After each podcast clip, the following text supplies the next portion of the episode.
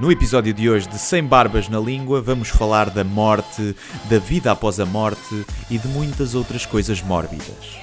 O universo não julga, não castiga, não permeia, existe. E a morte acaba por ser a mais justa de todas as coisas, não é? Diz o que pensas, mas não pensas no que dizes. Eu não preciso de ajustar contas absolutamente com ninguém. para um país mais justo, para um país mais pobre, po- perdão, Deus existe dentro de nós. Quando as pessoas não acreditam em Deus, não, Deus existe dentro de nós. ser exigente, não sermos piegas, ser exigente, não sermos piegas, Mãe, olha, tu sabes fazer ténis. Ela fez quatro, mas não sabe fazer ténis. Não sabe fazer ténis. ténis. ai, que informação dramática. Sem Barbas na Língua, um podcast de Guilherme Duarte e Hugo Gonçalves. Ora, sejam muito bem-vindos a mais um episódio de Sem Barbas na Língua, com os vossos anfitriões de sempre, Guilherme Duarte e Hugo Gonçalves. Cá estamos nós e. Bom dia ou boa tarde, onde quer que Consoante estejam. estejam a ouvir. Ahm, nós vamos começar ahm, com um tema, começar e prolongar-nos, aliás, com um tema que está, ahm, está em sintonia com este espírito de felicidade, de alegria do. Natal, não é? Exatamente. Que é o quê? Vamos falar de quê? Guilherme? Vamos falar de cadáveres, de morte no Não, geral. vamos falar de morte. Da morte, sim, Vamos sim. falar eh, sobre diferentes perspectivas, vamos falar de morte. Ahm, não se assustem. Sim, vai ser muito divertido. Vai. O Vai, Guilherme vai. dá assim. É preciso lidar com a morte, aliás, com um certo humor, não é? Senão, Acho que sim, tem que ser, não é? Não é? Senão estás tramado. E hum, em parte porque já tínhamos eh, os dois conversado sobre o tema. Eh, Uhum. tu eh, borras um bocadinho a cueca quando se fala de morte, não é? É um bocado como andar de avião. Não é quando se fala, quando Sim. se fala até é Sim. tranquilo. É quando me Quando- deito e Sim. penso nela, e antes de adormecer. Aí sim. aí- Será que ela aparece hoje? Será que, ela, será que eu vou acordar morto, não é? Esse, esse grande... Ahm, claro que todos, acho que todos temos receio de morrer, a não ser Os bombistas. aqueles, e, os, sim, os- e mesmo esses, alguns deles Sim. Tem, ali- aliás, estudos feitos com bombistas suicidas que não conseguiram ativar o botãozinho ou que tiveram medo Uhum. mostram que têm medo. é? Ah, sim, sim. É, Alguns que não Sim. têm, né? São talvez aqueles vikings no século VIII.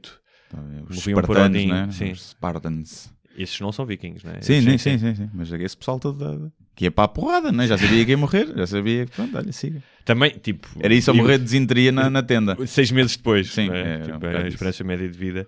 Ahm, e, e também vamos falar um pouco deste tema, ah, começando, pegando nessa, nesse pote de mel que é a atualidade, não é? Uhum. Que as pessoas gostam muito, Uhum. Ahm, porque parece que têm morrido pessoas. Parece que sim, está tudo a morrer. Morrem milhões é- todos os dias, mas. Não eh, sei se é do frio ou o que é. E- ahm, em especial, na semana passada, ah, falou-se muito das mortes do Belmiro de Azevedo e do Zé Pedro dos Chudos. Uhum. Um, na semana anterior tinha morrido um, um jornalista que eu conhecia, um, uh, não era um grande amigo, mas o Pedro Rolduarte, Sim. que também, que também que não tem a notoriedade dos outros dois, mas que foi falado, e que neste caso foi a pessoa mais próxima, eu tinha estado com ela há um mês, e, e, portanto nós resolvemos pegar uh, nisto. Tu tens uma. em começamos em- exatamente pelas redes sociais, que é onde hoje em dia o, o luto se manifesta. Uh, Tu és muito cínico em relação a estas manifestações. Sou, mas é mais no gozo, percebo, percebo que aconteça. Agora, depende, acho que eh, lá está, ires desenterrar uma foto que tinhas com o Zé Pedro que tiraste uma vez quando o viste na rua ou porque ele te fez adeus e fazeres daquilo um post sobre ti. eh, É que é estranho. Agora, percebo que quem o conhecesse, quem fosse amigo, ou mesmo quem não o conhecesse, mas o admirasse bastante, percebo que usa as redes sociais para expressar isso. Temos é que perceber que ele não vai ver e que, partindo desse princípio que ele não vai ver, aquilo acaba por ser um Mas exercício olha, um bocadinho egocêntrico Mas sempre. o luto é um exercício para os vivos, não para os mortos. Exato, mas por isso é que eu estou a dizer. E, por exemplo, uma, uma das questões que acontece eh, no luto, ou seja, numa perda, uma perda realmente importante, alguém que é próximo de ti, é que e- e um, um- dos resultados é uma espécie de uma certa autopiedade, porque é a tua perda. Sim, sim. E, e, por norma, tu tendes a esquecer-te ah, que a perda maior é de quem morreu. Porque, ou seja, tu ainda estás cá, ainda podes ver os passarinhos de manhã e beber o teu batido de chocolate e, e comer a tua comida preferida, apesar da dor. A perda maior é da outra, mas é, uma, é da, da pessoa que morre. Mas isso é uma coisa muito natural. Ou seja, é, eu acho que há aqui um- um- dois tipos de egocentrismo. O, o claro egocentrismo das redes sociais, que é típico, mas há um egocentrismo que é o luto é sempre feito em relação à tua perda. E Portanto, tem que ser, porque Sim. o morto está morto. Claro. Para o morto é igual. Claro. A cena é essa. Sim. Para o morto, o morto está bem. Não está Há- bem nem há está mal. haver pessoas que há um dia achar que ele, onde quer que esteja, está a dizer: Olha, esse posto aí, lembro perfeitamente dessa foto que fizeste comigo em Benidorm quando Sim. eu fui lá tocar. Lembro e pá, bom, bom, Eu vi os, eu vi bom os chutes em Benidorm, foram lá tocar Sim. quando fui à minha viagem de finalistas do liceu. Ah, mas não pus isso no Facebook. Não puseste. No entanto, sabes o que é que eu fiz? Durante essa tarde fui revisitar os álbuns do, ah, dos chutes. Sim. Sim, muita gente faz isso. Qualquer pessoa que morra de uma banda no YouTube e no Spotify explodem as Porque eu, visualizações. eu acho que quando tu metes essas fotos, e tirando outra vez a questão do egocentrismo, é uma forma, porque a perda é, é algo que fez parte de ti que já não existe. Uhum. Portanto, seja na revisitação dos discos, seja das fotos, eu acho que é. Que é hum, tu eh, tentares enfrentar ou assumir essa perda e recuperar alguma coisa dessa perda. Olha, esta vez que eu tive com o Zé Pedro, percebes? Sim, mas, mas lá está. Eu não, não acho isso mal. O que eu digo é que dentro dessas todas homenagens sinceras e perdas realmente sinceras, seja quem, sente, quem era próximo ou quem sentiu que perdeu ali qualquer coisa, há muitas que são só caça ao like. Claro, claro. Não, sei, não vou dizer a maioria, mas é provável que seja a maioria. Mas isso é uma evidência de estar vivo nas redes sociais hoje. Claro, não é? sim, portanto é que eu critico, mas não me faz Claro. eh, mínima confusão. faz Eu acho que a única morte assim de famoso que me bateu um bocadinho foi do Robin Williams. Foi a única que, e mais pelas razões que foi, do gajo ser um gajo que me fez rir desde sempre e principalmente na minha infância, e de ser um gajo profundamente deprimido e suicidar-se. E bateu-me um bocadinho, mas eh, pá, morreu, teve uma vida melhor que a minha, provavelmente. Estás a ver? É possível que sim. Portanto, Se calhar teve mais angústias e problemas Sim, mentais, sim, sim, sim. mas também nos highs Pá, bateu é. lá mais, mais alto do que tu, de certeza. Claro, eu, que é eu. como o Zé Pedro. Pá, tem 61, é cedo, é chato.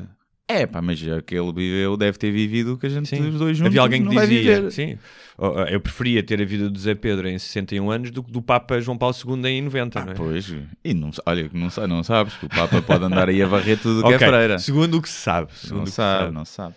E depois também, olha, Portanto, é na terceira idade, teres aquela roupa é confortável. Tipo, não tens, não é? Aquilo é, é veste sempre a mesma coisa. Papa? Pois Sim, é, eu às vezes tens tenho- uns chinelos fofinhos. Eu tenho uma túnica que comprei em Marrocos Sim. e às vezes ando com aquilo em casa sem nada por baixo. Opa, é uma maravilha no verão então. Aquilo é muito, muito fresquinho, é fresquinho. Mas, Hum. pronto, epá, morreu, pronto. Olha, é chato, todos os que morrem, mas acho que estamos a chegar a essa idade em que vão começar a morrer as pessoas que nos admiramos. Sim. Eh, porque é normal admirarmos pessoas mais velhas e eles estão aqui, não é? Já o ano Havia passado alguém- se falou muito alguém- disso, não é? Muita gente morreu. Havia alguém, mas somos nós estamos a Já envelhecer. Que desmistificámos isso Já, num programa. O que acontece é que hoje, tal como todo o resto da informação, tu estás muito mais próximo da notícia da morte. Sim, e é não só- amplificada. amplificada, tanto, tanto a morte como a reação. é? Uhum. Ah, imagina, ah, há 20 anos morria alguém, tu lias no jornal, algumas pessoas nem apareciam na televisão, ah, só sabias não sei quanto tempo depois. Yeah. é? Ahm, tu, em relação à morte do Belmiro de Azevedo, tens, tinhas um comentário ah, também cínico sobre as pessoas que se queixam que ele. Como é que era? Sim, é. Portugal não gosta de gente rica, né? Hum. Não, não, não, não, não- O mundo no geral, mas Portugal acho que. Se calhar porque a maioria das pessoas sabem que nunca vão ser não ricas. Não vão né? ser ricas, sim. É. Não, e, e quando ele morreu, a primeira coisa que se fez foi uh, muitos posts. Eu vi e o pessoal a dizer: Ah, yeah, o gajo que pagava salário mínimo à maioria dos Tipo, trabalhadores. morre aí! Yeah, já não é? vai tarde, Sim. e blá, blá, estava sempre a meter na política. não sei. Eu percebo isso. A questão é que ele criou muito aposto de trabalho. Né? Se é legítimo teres uma, um império daqueles que vale bilhões baseado em mão de obra barata, que é, é, mas toda a gente que se queixa se for abrir um supermercado não vai pagar 2 mil euros ao caixa, não é? vai pagar o mínimo. Toda a gente vai fazer isso. E, e o dinheiro que ele. é que ele- Isso permite-lhe também reinvestir e criar mais postos de trabalho. Portanto, é sempre complicado perceber isso. Eu dizia que quem eu estava a criticar era o pessoal que tinha chorado a morte do Steve Jobs, sem pensar que o iPhone que tem também é construído com pessoas a ganhar menos do que o salário mínimo, algumas escravas, e a receber uma taça de arroz. E, E que então era. al- talvez alguns menores até. E alguns menores. E então é sempre um bocadinho. E se tu fores ver bem, em termos de valor para a sociedade, vale mais um gajo que criou milhares de postos de trabalho e que deu dinheiro ao país, porque devia, devia dar dinheiro a impostos, não é? Ou um gajo que tocava guitarra. Percebes? É um bocado. é- A guitarra, a, música emociona. O, o barulho da caixa de bingo do, do continente não emociona ninguém, não é? Mas, Sim, mas isso estás for- a reduzir a vida a uma simples eh, incumbência de fazer dinheiro e ter sucesso segundo os moldes capitalistas ou da sociedade ocidental. Claro, sim, sim, e, sim. e se calhar é, há gente que é mais feliz a ouvir músicas de chutes e que isso foi mais importante na sua vida do que a ter descontos no continente. Ah, sem dúvida é? também, também. Eu prefiro, prefiro ir um, preferir um concerto dos chutes do que fazer compras ao continente, como é óbvio. Mas se olharmos para a sociedade como ela está montada, não é? Não sei até que ponto, eu percebo o que estás a dizer e, e nem sequer tenho uma visão muito Ele, cínica. aliás, ele não era um gajo de tocar guitarra. Ele era um gajo cool. Não. Por isso é que as pessoas gostavam dele. Está bem, mas era um gajo que escreveu canções, tanto compôs, escreveu letras, deu concertos durante anos e anos, era um gajo que dava, que era conhecido como ser, sendo um músico que dava o litro, que, Sim, que era um mas gajo acessível às pessoas. Exato, é o que eu estou a dizer. Mas a maioria das pessoas gostava dele por, eh, por ser um gajo cool e por ser um gajo que parecia acessível e uma, um gajo normal e um gajo porreiro, não é? Acho que era por aí que ele também tinha tanta gente a gostar dele. Pois não e sei, eu não por penso ser mais Santana mu- da guitarra, não é? Porque não era. Está bem, mas fez coisas que foram importantes para a música portuguesa. Está bem, não estou a dizer o contrário. Não estou a dizer que não. Mas, eh, mas era essencialmente por ser um gajo fixe. E acho que é assim que deve ser. Então, tu, peraí, tu gostas do Santana na tocar guitarra? Sei que não é o meu estilo de música, mas toca bem, não é um Eric Clapton. Epá, até o solo do Homem do Lema eu sei tocar na guitarra. E é bada básico. Está bem, mas eh, nem tudo o que. Às vezes as coisas simples são. É, são a são simplicidade é o. É, está, menos é mais. Essas merdas. Exatamente. Olha, tu Mas, queres eh, começar, queres começar pelo lado folclórico e mágico da morte ou pelo lado científico? Que vamos abordar os dois. Sei lá. É? Tu vieste aqui- só vieste aqui ver a bola. Vim aqui é mais, é mais bolos, né? como diz o, o Sr. Erlander. Então, olha, eh, como nós somos mais eh, dados ao lado científico, vamos começar pelo lado científico, que é o próprio conceito de morte. Hum. Durante muito tempo, a morte era a morte cardíaca. Ou seja, eras considerado morto quando não respiravas, quando o coração não batia. Sim. não é? Ah, o que ah, durante muitos séculos era algo que às vezes era imperceptível. Até se ter inventado o estetoscópio, que foi um médico francês, houve gajos que foram a enterrar, provavelmente, em- ali com a, com a pulsação baixinha, pois. estás a ver? Sim, não, e tens aqueles casos em quase de hipotermia que tens o coração a bater. pá, não quero estar a dizer nenhuma imprecisão científica, mas acho que pode chegar a bater duas ou três vezes por minuto só. E estás vivo. E portanto tu estás ali 10, 20 segundos e ele não bateu. Eu penso, está morto. Até que em 1968, e só em 1968, é que um médico chamado Henry Bitcher ah, se questionou sobre a questão da morte cerebral. Ou seja, sobre. eh, Então a linha foi movida do coração para a morte cerebral. O que é que acontece? Tu ainda podes. Porquê? Porque nesta altura, nos anos 60, houve vários avanços científicos. Então tu de repente tinhas uma série de pessoas nos hospitais, nos, hospi- nos cuidados intensivos, entubadas, a serem alimentadas de forma artificial, a respirar de forma artificial. Um, e ele fez uma série de, de, de estudos e conseguiu perante, julgo até que perante o Congresso norte-americano, que foi nessa que, que- que se definiu que a morte era a morte da consciência, Uhum. quando não havia ativi- atividade cerebral. Tens alguma coisa a dizer sobre isto? É o que é, não é? É o que é, acho que sim. Mas é melhor, é melhor que seja assim do que um gajo ainda estar ali a bater o coraçãozinho e... Sim, ainda vão acontecendo alguns casos, não é? Ainda vão. Antigamente havia. Há o mito do Carlos Paião, não é? Que foi enterrado vivo, Sim. que é um mito. não- Que, o- que o caixão estava cheio estava de... arranhado, e Sim. não sei o quê, mas não. Isso é mentira. Mas há muita gente ainda que pensa que é, que é verdade. No entanto, E- por exemplo, se estiveres em Roma, Hum. estiveres num hospital do governo italiano, é declarada a morte, eh, morte cerebral. Ah, no entanto, no Vaticano, não. Eles ainda vão pela morte do batimento cardíaco. Ah, porque o cérebro não morre. Deve ser por isso. Porque a tua consciência não morre perante o- os olhos deles. Sim. E se calhar não morre. Podemos falar sobre isso, não é? Sobre a, a vida. Agora é engraçado que é uma coisa um bocadinho assustadora, que é tipo o, o ser enterrado vivo. Foi feita uma experiência por um, um neurocientista norte-americano, ahm, exatamente para apurar até que ponto é que pessoas que se julgava que tinham uma atividade, não tinham atividade cerebral, tinham. E o que ele fez foi pessoas que não reagi- reagiam a nada. E eles colocavas num. ahm, como é que chama aquela? Já no outro dia te perguntei isto, nunca me lembro o nome. A cena para, para ver as ondas cerebrais. O, não é o eletrocardiograma, Não. é o eletrocefalograma. é- Ah, o ressonância A magnética. ressonância magnética. Mas esse E- acho que não vê as ondas. O que vê, esse Vê a atividade, a vê atividade, desculpa, a atividade cerebral. E dizia às pessoas ahm, que estavam neste estado, estado vegetativo, dizia-lhe, pense dizia-lhes várias vezes: pense que está a jogar ténis, Hum. pense que está a jogar ténis. E em algumas dessas pessoas, a, a zona do cérebro que seria ativada quando tu pensas que estavas a jogar ténis, tem a ver com a parte motora, Uhum. acendia-se. Yeah. E o que ele dizia era: acho que foi em 20 e tal pessoas, 4 reagiram. Ele diz: Isso não quer dizer que as outras não pudessem ter atividade, simplesmente podiam não me ouvir. Ou, Ou seja, não, saber, não saber o que é de ténis, não saber, e não, não sabiam. Estavam pensando nessa merda. Exatamente, então não gostavam de ténis e. não é? Sei, eu sei. Ahm, e isto é um bocadinho assustador. É, eu, eu às vezes Portanto, penso. Não eu, eu já disse a várias pessoas: é pá, se eu ficar assim, desliguem a ficha, porra. Yeah. Pá, por um lado, sim. Hum.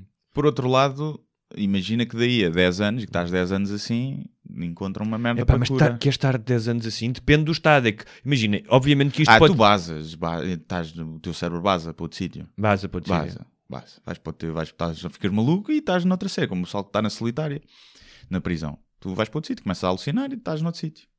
O teu cérebro tem um grande mecanismo de autodefesa. Mas eu já pensei várias vezes que é, imagina que nós temos uma alma e essa alma, isto imagina, obviamente que é estúpido o que eu vou dizer, mas imagina, e que temos uma alma que sai do nosso corpo eh, passado uma semana tu morreres, e é que essa alma é eterna. Só que tem um problema, que é que não atravessa madeira. Estás a ver? E tu estás enterrado Sim. e a tua alma sai e tu, olha, há vida depois da morte. E bates com a cabeça no caixão e ficas ali dentro. E no entanto, tipo, atravessavas todas as outras matérias. Tudo, só aquela madeira é Sim. que não dá, estás a ver? E estamos a assumir que os fantasmas passam através de paredes e de material e se calhar não passam. Sim. E se calhar o, dos caixões está ali tudo, o fantasma lá dentro. Portanto, deixem-me apodrecer na rua, no meu corpo, Sim. e, e, e se te queimam, não é? Imagina, que eu prefiro ser cremado, não é? Por um lado, acho que é mais fixe. Por outro, Por outro lado, nós também já falámos é aqui. dar, de, fazeres É- parte da terra. é, voltares parte, e, voltares. e voltares ali e Seres comida de passarinho e de minhocas e de bactérias. Yeah. e- é? nascer uma árvore. Sim, de porque, ao fim e ao cabo, nós somos energia, no sentido, não, isto não é num sentido Esotérico, esotérico, sim. atenção. É porque somos mesmo, precisamos de energia, por isso é que recebemos sol, comemos açúcar, tudo isso. Um, e essa energia que nos manteve vivo- vivos durante algum tempo um, é uma forma de devolvermos essa energia à Terra. É, É, é um ritual, para mim, mais interessante uh, do que qualquer ritual uh, de sacrifício católico, ou, Hum. sabes, de rezar terços. Ou... Pronto, cada pessoa tem o seu ritual, mas a mim parece mais interessante essa ideia. Sim, eu acho que sim. Eu, eu gostava de ser cremado Hum. e faziam um caril, Sim. um caril de frango e metiam as minhas cinzas na comida. E depois todos os meus amigos próximos jantavam aquilo. Vontade. Jantavam. E pronto, eu ficava a fazer parte deles, eles ficavam com E havia- cancro, e havia- por causa da cinza e morriam todos. E havia alguns que iam dizer: não foi a primeira vez que eu o comi. Sim, exatamente, não foi? Hum, sabe, olha, este, apanhei Guilherme aqui, apanhei, apanhei Guilherme. Ahm, E- mas sim, eh, mas pronto, há outros. Não, como é que gostavas de morrer? Eu penso, muitas, penso demasiadas vezes sobre isso. Por um lado, toda a, gente, a morte santa, né, durante o Sim. sono, assim, mas eu, não, eu curtia ter noção. Depois estás morto é igual. É um bocado igual. E por isso é que é difícil. né, A nossa cabeça nem sequer está preparada para, para perceber o que é a morte. Não, o, nada para nós não é um conceito. Não. É um conceito demasiado abstrato para o nosso cérebro. E, mas por um lado, eu gostava de saber. Mas também não gostava de saber, olha, para a semana, é pá, não me vai dar tempo para fazer cenas. Agora, se for, imagina, se eu soubesse agora que ia morrer aos 83 anos, era espetacular. Porque perdia esse peso da morte, desaparecia-me durante estes anos todos. Não é? Um filme, o filme do Big Fish, do Tim Burton, Sim. que os gajos descobrem. E que o gajo, quando soube que ia morrer de velhice, a vida dele foi o gajo era capaz de fazer tudo porque não tinha, não tinha receio de, de morrer. Mas eu gostava de morrer, é pá, sem sofrimento, mas também não quer que seja de repente. Eu gostava de ter noção para me despedir. Há- há- sobre isso há, há uma questão interessada, Mas que é a é questão uma- de morrer inacabado, porque tu- toda a gente morre inacabado, não é? Sim. Um, mas, por exemplo, o Christopher Hitchens, que nós de quem vamos falar eh, aqui várias vezes, um, uma das coisas que, que ele dizia eh, era, eh, na última conferência que deu, era exatamente isso, ou seja, a impossibilidade de. Não era tanto do ponto de vista. Um, pessoal dele, mas não saber que avanços científicos aqui e descobertas aqui haver nos Yeah. próximos 50 anos, Yeah. percebes? Um, e, e- e realmente isso, eh, ou seja, mesmo sem ti, essa ideia de que coisas espetaculares é que vão acontecer no futuro e tu Uhum. não teres acesso a elas eh, é um bocado triste. É pouco, pá, vivemos pouco, vivemos pouco tempo. É muito, é muito pouco. Se bem que. eh, Mas está melhor, já foi, Tá. já foi, está bastante melhor. Ainda há em uns tempos Portugal estava- são 70 e tais, eh, 70 e muitas as mulheres, 77. Acho que chega aos 80, as mulheres. As mulheres chegam aos 80. Acho que sim. sim. Uh, que é como o tempo é relativo e é uma, uma, uma, concepção que nós temos é, no nosso cérebro. Se nós vivêssemos 300 anos, uma coisa é agora aumentarem-nos a esperança para 300 anos, isso era diferente. Mas se tu nascer já uh, a saber que vais viver 300 anos, eu acho que passava na, na mesma, igual. Eu acho que a tua noção do tempo, Tempo, ia ser a é. mesma. E os casamentos? Ah, Não, Em vez de ter a crise dos 7 anos, tinhas a crise dos Dos 27. 200. Sim. E, e então acho que, que é um bocadinho. Temos essa noção, mas quando, antigamente, quando se vivia até aos 30, a questão é essa da, da, da- da esperança média de vida, que se fala muito, que é as pessoas antes viviam até aos 80 e tal na mesma. Viviam. Algumas, Algumas. Sim, mas a maioria- A mortalidade infantil era brutalmente claro. maior. E muitas pessoas morriam também aos 30 e aos morriam 40, aos sim. 30. Mas não foi, ou seja, o nosso corpo não está a aumentar a sua longevidade. Conseguimos é mantê-lo vivo mais tempo. O nosso corpo está preparado para chegar aos 70, 80. E nós conseguimos é curar as maletas para chegar aí. Porque há muita- gente que pensa que antigamente, cara, a esperança de vida era 30 porque as pessoas chegavam aos 30 e morriam de, causas naturais e não sei o que. Velhice, não. As pessoas viviam, havia muita gente Claro. com 80 e 90 anos. Sim. Só que a mortalidade infantil era 70%, uma merda assim. E Mas- guerras e, uma pneumonia aos 15 e as graças. No, no livro do Hitchens chamado Mortalidade, que está publicado em, em Portugal pela Dom Quixote, hum, ele diz isto. Sobre essa questão de não estares cá, diz... eh, ele estava doente com cancro, ele morreu de Uhum. cancro e escreveu este livro, nem o acabou sequer. Ele diz: eh, Realmente não irei ver os meus filhos casar, não irei, não irei ver o novo edifício do World Trade Center elevando-se nos céus de Nova York, não irei ler ou até escrever os obituários de vilões como Harry Kissinger e Joseph Ratzinger. Hum. Um, isto é engraçado porque ele não é só as coisas boas, ele aqui, ou seja, coisas boas no sentido do mal Sim, para os outros, não é? queria Dois- ver a morte. queria ver a desses. morte desses velhacos, Yeah, não é? Ah, eu gostei deste detalhe. Pois é, pá. É chato, é chato. E. Ou seja, eu, eu ainda mantenho uma réstiazinha de esperança de apanhar a imortalidade. Bem numa casa de banho pública. Olha estou imortal. Sentar-me numa seringa.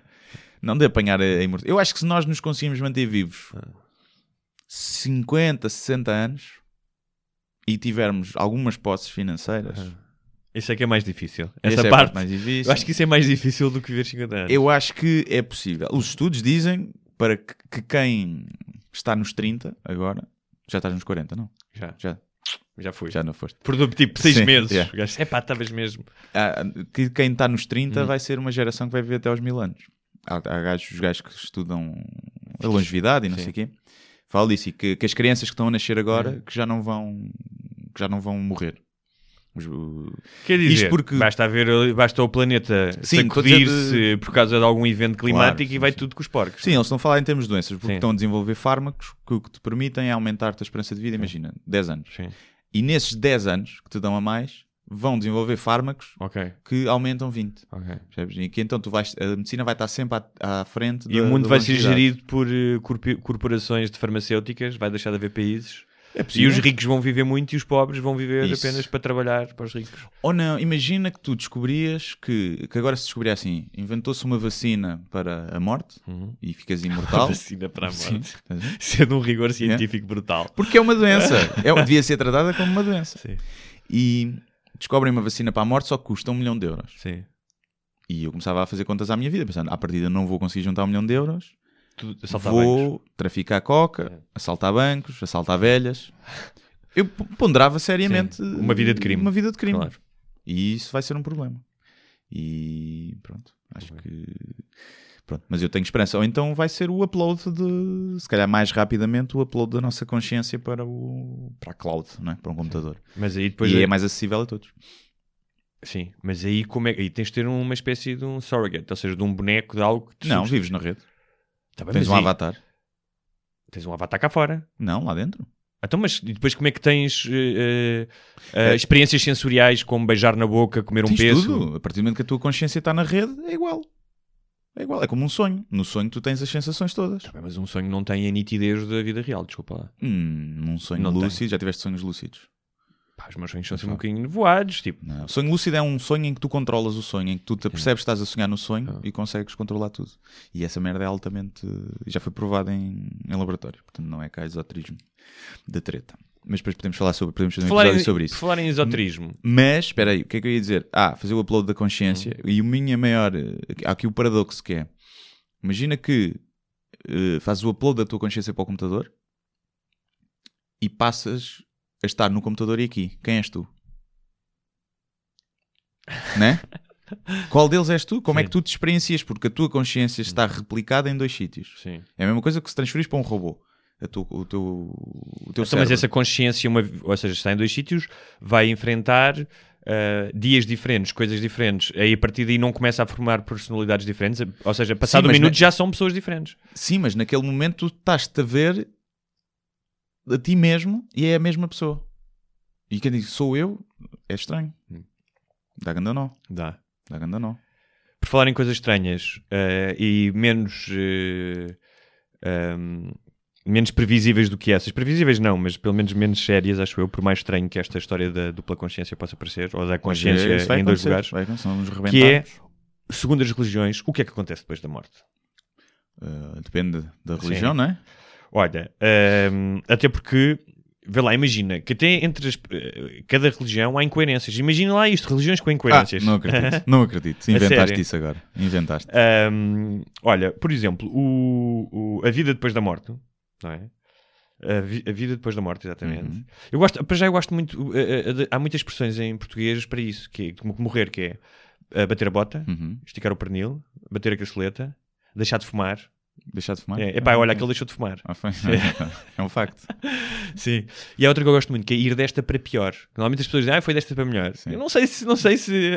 As pessoas, segundo, as minhas suspeitas, é desta para pior. Yeah. As pessoas eh, assumem sempre que os seus entes queridos estão no céu, é? Sim. Estão Sim. lá em cima, É. está a olhar por nós. Se calhar não está, se calhar está lá em baixo a fazer flácios ao Ou não está nada, ou não existe, simplesmente. Ah, Sim, pronto, óbvio. Havia, à há, eh, eh, há uma frase, não sei se até um título que é Morrer é deixar de ser visto. Não é? Uhum. Tipo, desapareces, acabou. Acabou para ti, as outras pessoas ainda te lembram, mas se realmente a vida for apenas um acidente arbitrário neste planeta, Uhum. a vida como a conhecemos e a vida com consciência como a nossa, que tem pouco mais ou cerca de 200 mil anos e que facilmente pode desaparecer, mas realmente for um acidente, é isso. É, já falámos disso aqui, que é tu vens do nada e vais para o nada. Sim, voltas para onde estavas antes de nascer. Que não, que não era nada, não voltas. Não nada, sim. Não existias antes de nascer. É o. Pronto. É. Mas voltas para aí. Mas é isso que dá uma certa. Para mim, pelo menos, quando as pessoas dizem, mas tu achas mesmo que há nada? Isso, olha, até agora é aquilo que me faz crer. Não posso dizer com segurança. Mas essa ideia, se calhar é um mecanismo de defesa, essa ideia de que vai ser nada, eu, eu vejo de outra maneira que é a improbabilidade de tu existires é tão remota. Uhum. Aliás, a probabilidade de tu seres a pessoa que és, tendo em conta os genes da tua mãe e do teu pai, ou seja, as combinações, tu podias ser um bilhão, um mil milhões de versões de Guilherme, É. não a tua. O facto de nós estarmos aqui é uma espécie de um prémio incrível. É. É? Para algumas pessoas Para não. nós, para não é nós mau, é, para para nós nós é. é, por isso mais, Sim. ou seja, mais, refor, mais reforça esse sentimento de gratidão é. Eu nasci, ou seja, vivi no final do século XX e princípio do século XXI, num país em paz, pá, com comida e que pude fazer podcast, É. é? Há pessoas que não, que vir aqui é um martírio, não é? É. Ahm, mas isso a mim dá um, um sentimento de alívio e essa ideia de que se a morte existe é para dar importância à vida. Percebes? Por um lado, sim. Por outro lado, é. Se estivéssemos na merda. Sim. É pá, olha, a morte não é assim tão má. Pois, claro, claro. Agora, assim não, assim não me custa mais morrer porque a vida é fixe. Estás a ver? Mas eu vi uma teoria Tu sobre queres isso. mais, eu estou grato. Hum? Tu queres mais, eu estou Pois grato. é, não, eu não estou não eu também contente, queria mais, não estou contente com esta longevidade de merda, É. ainda por cima os anos passam muito rápido. Mas eu vi uma, uma teoria sobre isso, que era a morte, que, que a vida só fazia sentido com a morte, da mesma forma que um livro só faz sentido se se acabar. Se tu tiveres um livro infinito, aquilo não vale nada. Porque parte do prazer de ler um livro é chegar ao fim. Apesar de chegares ao fim, é pá, acabou. O sexo também, não é? Sim. Sim, sim. a- Claro, para sempre. Mas isso é curioso porque até essa interpretação, esta interpretação de que as coisas têm que acabar, é uma interpretação muito típica do cérebro do mamífero. Ou seja, nós temos eh, eh, o nosso gene, está, os nossos genes estão programados para a constante insatisfação exatamente por causa da sobrevivência. Tu precisas ter fome para voltar a comer, para voltar a ter energia no corpo, de beber água, de respirar. ah, então há, há um- há uma, uma espécie de programação informática nos nossos genes que nos diz que nós temos de estar constantemente insatisfeitos. O que cria depois já não níveis básicos de comer, ter sexo, não sei o que, cria eh, grandes problemas eh, mentais na vida de hoje, não é? Porque Sim, tu sim, queres sim, ser rico, queres, sim. ser, queres ter amor, queres ter eh, fama, não é? Sim, e nunca estás satisfeito e acabas por não aproveitar. Pois quando as pessoas, não é por isso que que as pessoas que passam por uma experiência de quase morte dizem que agora Claro. valorizo Claro. as coisas importantes e, e se calhar devíamos todos passar por uma, por uma dessas. Mas eu- O- eh, eu na- na- tenho andado a ler também muitas coisas sobre morte e a fazer uma investigação por causa do- de uma coisa que estou a escrever e num, num dos podcasts do Sam Harris, ahm, que, é um, que é um filósofo e neurocientista, ele fala sobre a morte e ele tem uma introdução incrível, eu não consigo ser tão eloquente como ele, em que ele parte do, de um momento que coloca-te a imaginar. Imagina que agora vai na estrada e há um gajo que tem um problema com um tipo e começam a discutir. E depois desse momento ele começa a, a- a- a criar perspectiva e diz agora lembre-se, tipo, a última coisa que disse à sua mãe, à sua mulher, o que é que fez hoje, o que é que não... E, e- e- e com esse processo eh, aproxima-te dessa experiência que estás a dizer quando tens morte, que é pá, a quantidade de coisas que nós fazemos e que damos importância e que gastamos energia Uhum. que realmente não são importantes. Sim, eu acho que consigo cada vez mais fazer, fazer isso. Como eu tenho, penso muito na morte, tenho muito medo de morrer e já tive alguns ataques de pânico. Olha se eu te matasse aqui agora. é. Não, era, não era um momento Olha, giro, é? pode, este podcast ia ter visualizações, mas depois não sabes editar esta merda. né?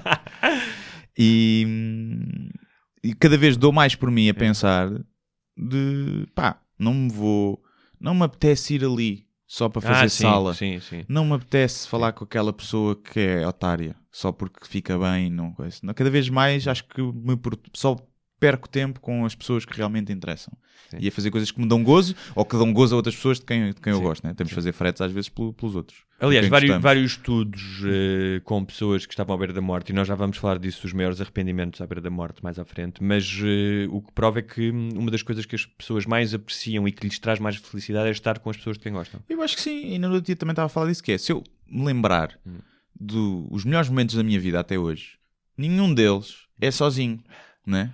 Ah, eu tive alguns momentos prazerosos sozinho. Mas não, faz- mas não fazem parte do best-of. Não São faz apenas- parte do best São apenas do dia-a-dia. É, é não o Natal com a família toda, é, o colónia de férias com os amigos, é, o, aquele fim de semana às férias com a namorada, é aqueles jantares de, de anos com os amigos. É, é sempre isso, sabes? não é. Aquele gangbang que fizeste na sauna gay em Berlim. Esse também, a ver convívio, boas pessoas. Eram boas pessoas, porque eram boas pessoas, sabes? Se fossem pessoas que não eram, não interessavam. Sim, não era uma sauna nazi. Não, era uma não era, era uma coisa a sério. E, e acho que nos esquecemos disso e as pessoas afastam-se umas das outras e depois às vezes só estão juntas nos funerais. Então, olha, vamos lá outra vez para, para o mundo eh, mágico. Sim. Um, e o- a vida depois da morte tem vários nomes: Uh, os Sete Céus, a Terra Pura, Tian, Janá, Val- Valhalla, O além, o Além, exatamente. E um, que eu não bebo. É além. Onde é que ele está? Está além. Pronto. não sei se foi daí que veio. Ou se foi ao contrário, o além veio se calhar Além era mesmo um sítio, tipo uma vila onde as Sim, pessoas iam. não é? Vila de Além. Que onde eram enterradas, era Sim. o cemitério todo era em Por além. exemplo, no Antigo Egito, um, aqui no Antigo Egito, isto é, é muito engraçado, porque uh, a série de requerimentos que eram necessários, por exemplo, uh, para conseguir chegares a- ao, ao, ao céu ou ao paraíso do- dos egípcios, uh, tinhas que saber uh, recitar alguns feitiços. Hum, ok. Imagina. Sim.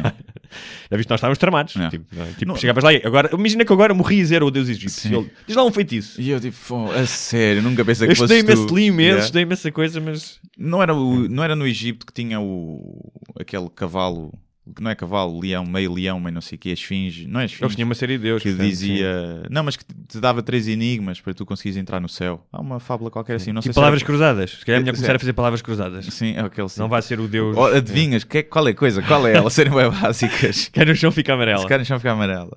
Ahm, e, e, e, claro, eles tinham aquela crença, como nós aliás sabemos, de que para entrar eh, no reino dos mortos eh, tinhas que ter acompanhado de ti alguns dos objetos e a tua roupa. Não é? Um gajo também chegar a um sítio todo nu, não é? Ou- Claro. não é? Não, e pô, não ficar cá a família com, as tuas cenas. E aí não havia discussão das heranças.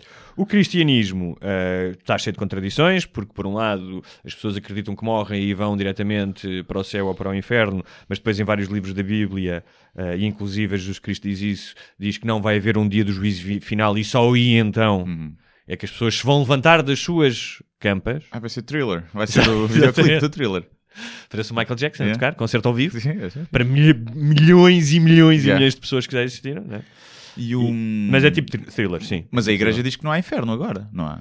É a Pois, isto da é- igreja católica sim, é eu gosto também, pronto, eles vão, isto é tipo Marvel, não é? Eles vão adaptando as histórias consoante a sua audiência, como, portanto, como todas as histórias de ficção, tens que, tens que Tem, tem emendas. tem emendas. Mas sim, o limbo, por exemplo, deixou de existir, que era para onde iam as crianças que não eram batizadas. Uhum. Yeah. Tens o purgatório, que é ali aquela coisa... O tribunal. hã? É o tribunal. É, estás ali, vai, não vai, será que me vou safar, não é? E depois tens o inferno e o, e o céu. Ahm, o, o Islão, aliás, como em muitas coisas, é uma espécie de, eh, de best-of ou de mash-up. Ou de worst of. Sim, ou do worst-of, exatamente, do worst-of. Isso é bom. Ah, de outras religiões anteriores, aliás, nós já falámos disso, mas o Corão é um. eh, o nome de Jesus aparece mais vezes do que Mohammed, é uma espécie de misturas de ensinamentos helénicos com ah, algumas coisas do Antigo Testamento Uhum. e até do Novo Testamento, ah, e depois com uma série de maluqueiras, não é? É. como aliás a Bíblia. Não é? Sim. Um, mas aí também há o conceito do inferno e do céu.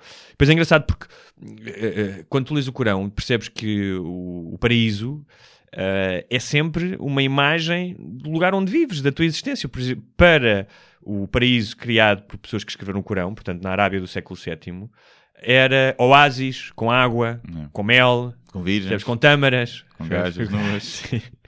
Eles não são tão específicos, mas sim.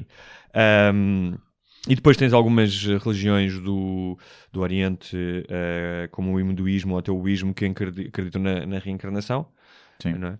O que, é que- o que é que E o budismo, nada, não é? O budismo não há vida depois da Não, morte. Não, não- é bem uma religião, sim. não é o budismo. Muita gente Sim, mas isso. também tem um lado esotérico, não é? Sim, da energia, de, Sim. de conheceres a ti Mas. Mas não eh, tem vida depois da morte nem Eu acho que, sim, eu, o budismo confesso que não é uma das religiões que conheço a melhor, mas segundo o que eu li, existe também um- uma possibilidade de tu ah, reencarnares segundo o teu karma ah, em outras coisas. É? É. Hum, pensava que era só o hinduísmo que tinha isso. O que é que eu acho da reencarnação? Sim. É estúpida. É? É estúpida. Mas Aquela, é? aquele pessoal que faz regressões a vidas passadas como Sim. se fosse uma merda científica. É pá, era duas chapadas na cara. Ai, coisa- eu já não sei quem é que dizia isso, que é as pessoas foram sempre ao Cleópatra, a um general, nunca foram o empregado do Pingo Doce, estás a ver? Numa vida passada nunca foste, nunca foste o escravo que construiu as pirâmides, foste sempre alguém importante. Quantas É. Nunca Cleópatras foste- andam aí? Nunca foste eh, aquela mulher violada pelos cruzados ou Sim. queimada pela Inquisição. Nunca foste a criança que nasceu, que morreu à nascença, Sim. estás a ver? Olha a minha vida passada, acabou, estás a ver? é isto só. E pá, e é tão estúpido. É tipo, epá, nasci no século XII, não me apetece, vou morrer. E depois há a tal questão da matemática das almas, estás a ver? Cada vez somos mais, portanto tem que haver almas novas. E- Curiosamente, sabes quando eu era pequeno, tinha uma dúvida enorme que era quando nós morríamos. Como é que era? Tipo, imagina, tu casavas duas vezes, ias para o céu e como é que era? Hum. Mas Jesus responde a isso no Novo Testamento. Diz que, epá, não se preocupem com isso, que quando forem para o céu essas coisas não importam. Ok. O que, o que é que, o que é que me faz pensar? Usava sandálias, tinha cabelo comprido, era hippie, ou seja, lá em cima vale tudo. Mega orgia. Exatamente. Tipo, ali tudo a, a pinar toda, toda a gente. Tipo, É então pai, estás aqui também. Olha tu, olha. Mas eh, sim, pá, de Mas reencarnação acho imagina que, não- se reencarnasses, gostavas de reenca- reencarnar em quê? Ah, em- ah, mas já saímos, posso reencarnar em cenas, em animais. Em tudo o que tu quiseres. Epá, Porque, porque o hinduísmo diz isso, ou seja, se tu Pois é. podes ser reencarnado numa barata se tivesses, se tivesses uma má vida, se fosse Yeah. um filho da mãe. epá. Preferias, para ir num animal, preferia um cão. Bem tratado. Um cão com um dono parecido contigo. Sim, yeah. Dormir, comer, Sim. festas. Pronto. Cheirar o rabo outros cães, que é fixe para eles. Yeah. Correr, É isso. correr atrás de uma bolinha como tipo. Como se fosse a última como se cena. tivesses tomado um grama de MDMA. Yeah, Estás a sim. curtir, bué? E portanto é- era isso, acho que sim. Ahm, sabes, eu estava a pensar nisso antes de ir para cá, estava a pensar, epá, há uma imagem romântica de um poema de um poeta ah, polaco que eu gosto muito, que ele diz: Não quero ser Deus nem um herói, apenas ser uma árvore, crescer durante muito tempo e não magoar ninguém. É muito bonito É isto, bonito, não é? é bonito. No entanto, pensei, acho que preferia ser o Mick Jagger a ser Yeah, uma árvore. acho sim, acho sim, acho Não é? Imagina lá. O gajo é chegou a velho, teve uma vida inacreditável. Yeah. é? Mas será que esses gajos que vivem essa vida depois criam, lá está, agora, raízes? Opa, Uma deixa-me dizer-te uma coisa. Eu não sei assim tanto sobre o vida do Mick Jagger, É. mas não me parece que ele tenha que se lamente muito e dissesse: Ah, eu queria ter sido pastor no Paquistão. Mas eu acho que quando chegas a velho Hum. e na iminência da morte, eu acho que é capaz de ficar de, de qualquer coisa. Tipo, não, não tive alguém. Tu, mas gajo de tem mim. filhos, esse gajo tem filhos. Mas tem. Tem, tem, tem filhos, fez filhos. Será que lá, tem não filhos? sabes se ele não é próximo dos filhos. Pô, Não sei, estou a dizer, estou a dizer nesse caso desse pessoal que leva essa vida pode haver um, algum um arrependimento, porque acabas por estar com muita gente que no fundo não, não, não te interessa muito. Ou não, ou não, não me importava de experimentar essa vida. Mas Agora, não... há uma coisa engraçada que é: se tu reparares, nós todos os dias estamos a evitar a morte. Não. Ou seja, quando atravessas a estrada, quando entras no carro, quando. Curiosamente também não estamos, quando estamos a mandar mensagens a Quando conduzir. comes, quantidade de pessoas Sim. que morrem engasgada, assusta-me. E portanto, esta existência, nós- a nossa existência é a evitar a morte continuamente, mesmo que não nos demos conta. Não. Não é? Sim. E felizmente já saímos da cadeia alimentar, porque houve alturas aí, Pois. houve alturas então, não é? Que Era o leão, um apareceu o Não, leão. estavas sempre, ó vá, porque acordavas e tipo, não como há três dias, hoje vou ter que caçar. Ou encontrar umas vagas que não sejam venenosas, É, não é? Para me borrar todo. todo durante três dias. É, e espero que os leões já tenham ido para aquele lado da savana. É. Portanto, já demos um salto enorme para fugir à morte, mas no entanto ela está presente em todo- todos os dias. Pois é. E anda atrás, anda atrás. E cada vez, pronto, é, cada vez é mais presente, não é? Mas em relação à vida depois da morte, sem ser essas eh, mais esotéricas, eh, mais vá, religiosas, tu conservas alguma esperança em ti de que haja alguma coisa depois? Mesmo do ponto de vista científico. Há duas teorias científicas, relativamente científicas, que eu, que eu gosto. Uma delas é o facto da tua consciência, de tu seres um receptor da tua consciência. Ou seja, tal como o rádio apanha as frequências que Ok. andam no ar, o teu corpo ser um, uma- o receptor da tua consciência e a tua consciência ser algo extra corp- corpóreo. Uhum. Ou seja, que é, anda aqui no ar e quando o teu corpo morre, a tua consciência pode sobreviver de alguma forma no, Ok. no vazio. Pronto. Há, alguém que, há pessoal que teoriza sobre isso. Parece-me.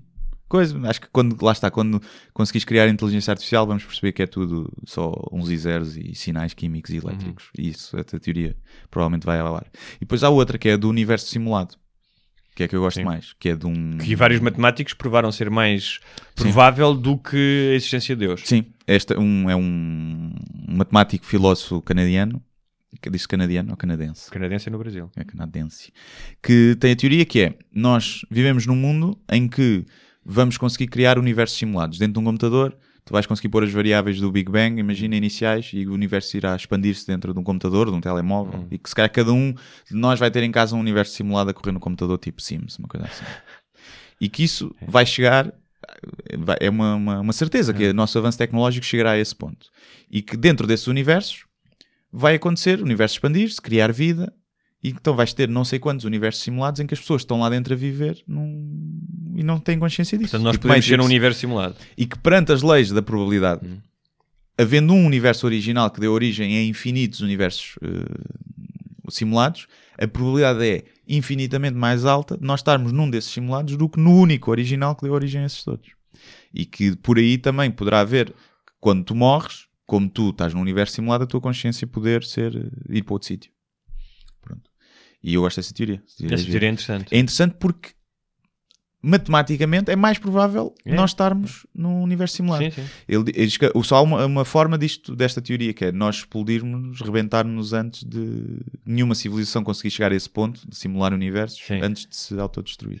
Que é o único. Ou seja, é uma teoria que dizem que normalmente a tecnologia que te permite criar esses universos ahm, simulados Uhum. é, eh, estará próxima daquela que permite a autodestruição de um planeta, como Sim. a energia nuclear. Sim. E como tal, pode acontecer que ahm, uma coisa impeça a outra. Sim. Tens que ser uma. É, é tal teoria dos, dos extraterrestres chegarem cá Uhum. para te visitar, à partida serão pacíficos, porque têm uma tecnologia eh, que nós não conseguimos imaginar e não se destruíram. E portanto, à partida, eh, são uma civilização de paz, não baseada na guerra como a nossa é. é? Quase a nossa economia mundial é baseada na, na guerra. Muito. É verdade.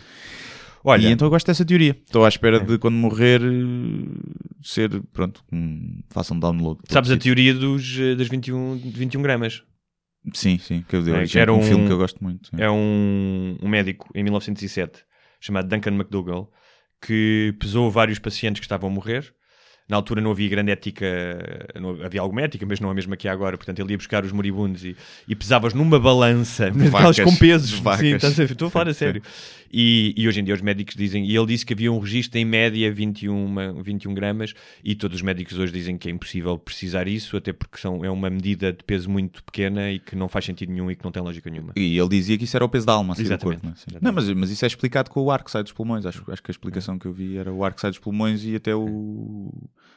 Provavelmente mijas-te um Há, bocado. há outro neurocirurgião chamado David Eagleman eh, que escreveu um livro interessante, apesar de ser um livro de ficção, mas em que ele eh, fala da morte.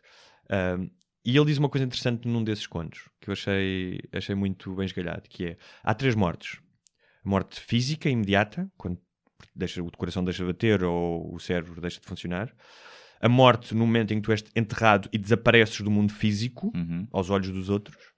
E há uma terceira morte, que é quando o teu nome é dito pela última vez, Yeah. ou quando tu és referenciado pela última vez.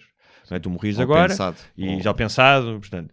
E, e ele escreve um conto em que uma pessoa morre e, vai- e- e explica que, olha, estou aqui numa sala à espera que o meu nome seja chamado pela última vez. É. E é tipo um aeroporto em que eles vão dizer o nome, tipo Guilherme Duarte. E ele, e, e ele cria ah, ah, ah, ali questões narrativas muito interessantes que ele diz.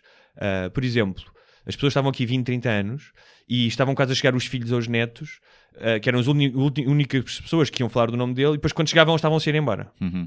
Criava ali uma angústia enorme, sendo que não sabias para onde é que ias a seguir. Estavas Yeah. numa sala de aeroporto. E depois, a eternidade uh, de pessoas que não quiseram ser eternas. E ele dava o exemplo de um agricultor que tinha uns terrenos que tinha vendido a uma universidade norte-americana e que estava ali há 200 anos porque sempre que havia visitas à universidade o guia dizia e estas terras foram dadas por um agricultor Sim. chamado não sei Ai, quê.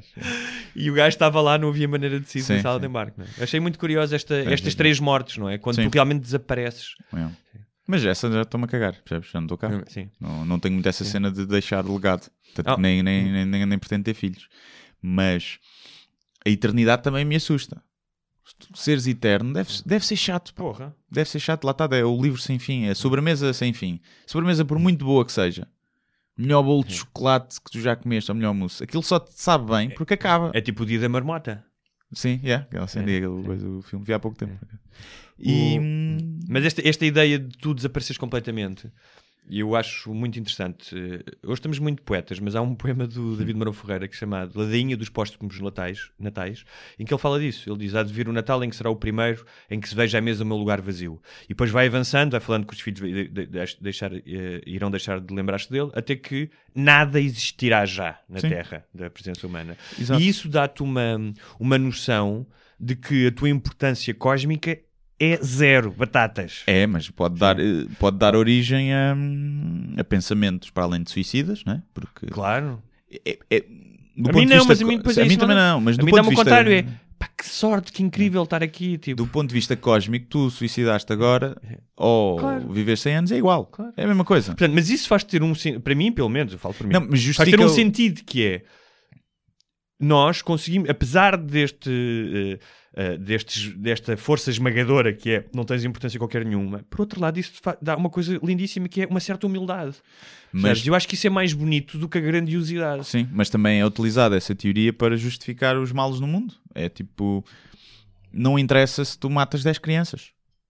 Não interessa. Ou se violas 50 Em termos mulheres. cósmicos, não. Não mas interessa. em termos no teu microcosmos, interessa, obviamente. Pois, mas não, mas não estás a ver até que ponto o certo e o, o mal e o bem eh, existem. Porque Existem no sentido em que quando tu, quando tu causas dor a alguém, é mau. Mas não interessa, percebes? Mas desse ponto de vista nihilista, não Sim. interessa. Não, mas, isto- mas a minha perspectiva não é nihilista, desculpa lá. Não, mas esse, Sim. eh, o, o- não estou a dizer que é, mas esse argumento do, do ponto de vista cósmico, nós não interessamos e Depois ninguém se vai depende como lembrar, tu interpretas. origem a claro, isso. é? há aqui um interpreta assim, há quem Sim. interprete como eu, que é dar valor à vida humana Eu também, sentido... eu também Sim. interpreto assim, mas... eh, E liberta-te de uma coisa, de uma pressão enorme que é estou cá por alguma razão maior, o universo foi feito para mim. Não. Hum. O universo não julga, não castiga, não permeia. Existe. Como tal, cabe-me a mim fazer algum sentido desta merda. E a morte acaba por ser a mais justa de todas as coisas, não é? Tenhas sido um cabrão, a boa pessoa ou o que seja, vá, morremos todos. À partida, não é? Partida. Pode haver um gajo. Há um, um filme giro, é um dos meus filmes favoritos, que é o The Man from the Earth, que é todo Ah. passado numa sala e com, disso. com gajos a, falar. E aquilo parte da premissa que é um deles começa a dizer, e eles são todos professores uni- universitários de várias teologias, geologia, biologia, história. E ele parte do- do- da premissa que é: imagina que há um, alguém que nasceu com uma condição genética que não envelhece e que está vivo há 30 mil anos. Pronto. E o filme evolui a partir daí com a discussão nas várias áreas. E é brutal. E é um facto que pode, não sei, né? Sim. Pode, pode- nunca saberás, porque eu se que é, tinha esse problema, eu não dizia a ninguém. né? Imagina agora que tu percebes: pá, não estou a envelhecer, não adoeço. Mas isso é a suspensão de todas as regras científicas, portanto está ao nível de, de Jesus poder ressuscitar. Não, não sei, pode. Se, se Sim, nós descobrimos que há sentido, um claro. relógio biológico que tu consegues ligar e desligar E cada vez mais, através de- de- da genética, se está a chegar a essa conclusão que é possível fazer isso e até reverter. Se- Imagina, por alguma mutação genética, nasces com essa, com essa deficiência, né? Apesar de, pronto, é, tem a ver com a reprodução das células, porque o teu corpo oxida sempre e, Tipo, mutante X-Men. morre, mas as tuas células, em vez de se reproduzirem X vezes, vão se reproduzir muito mais. Não tem uma, um limite.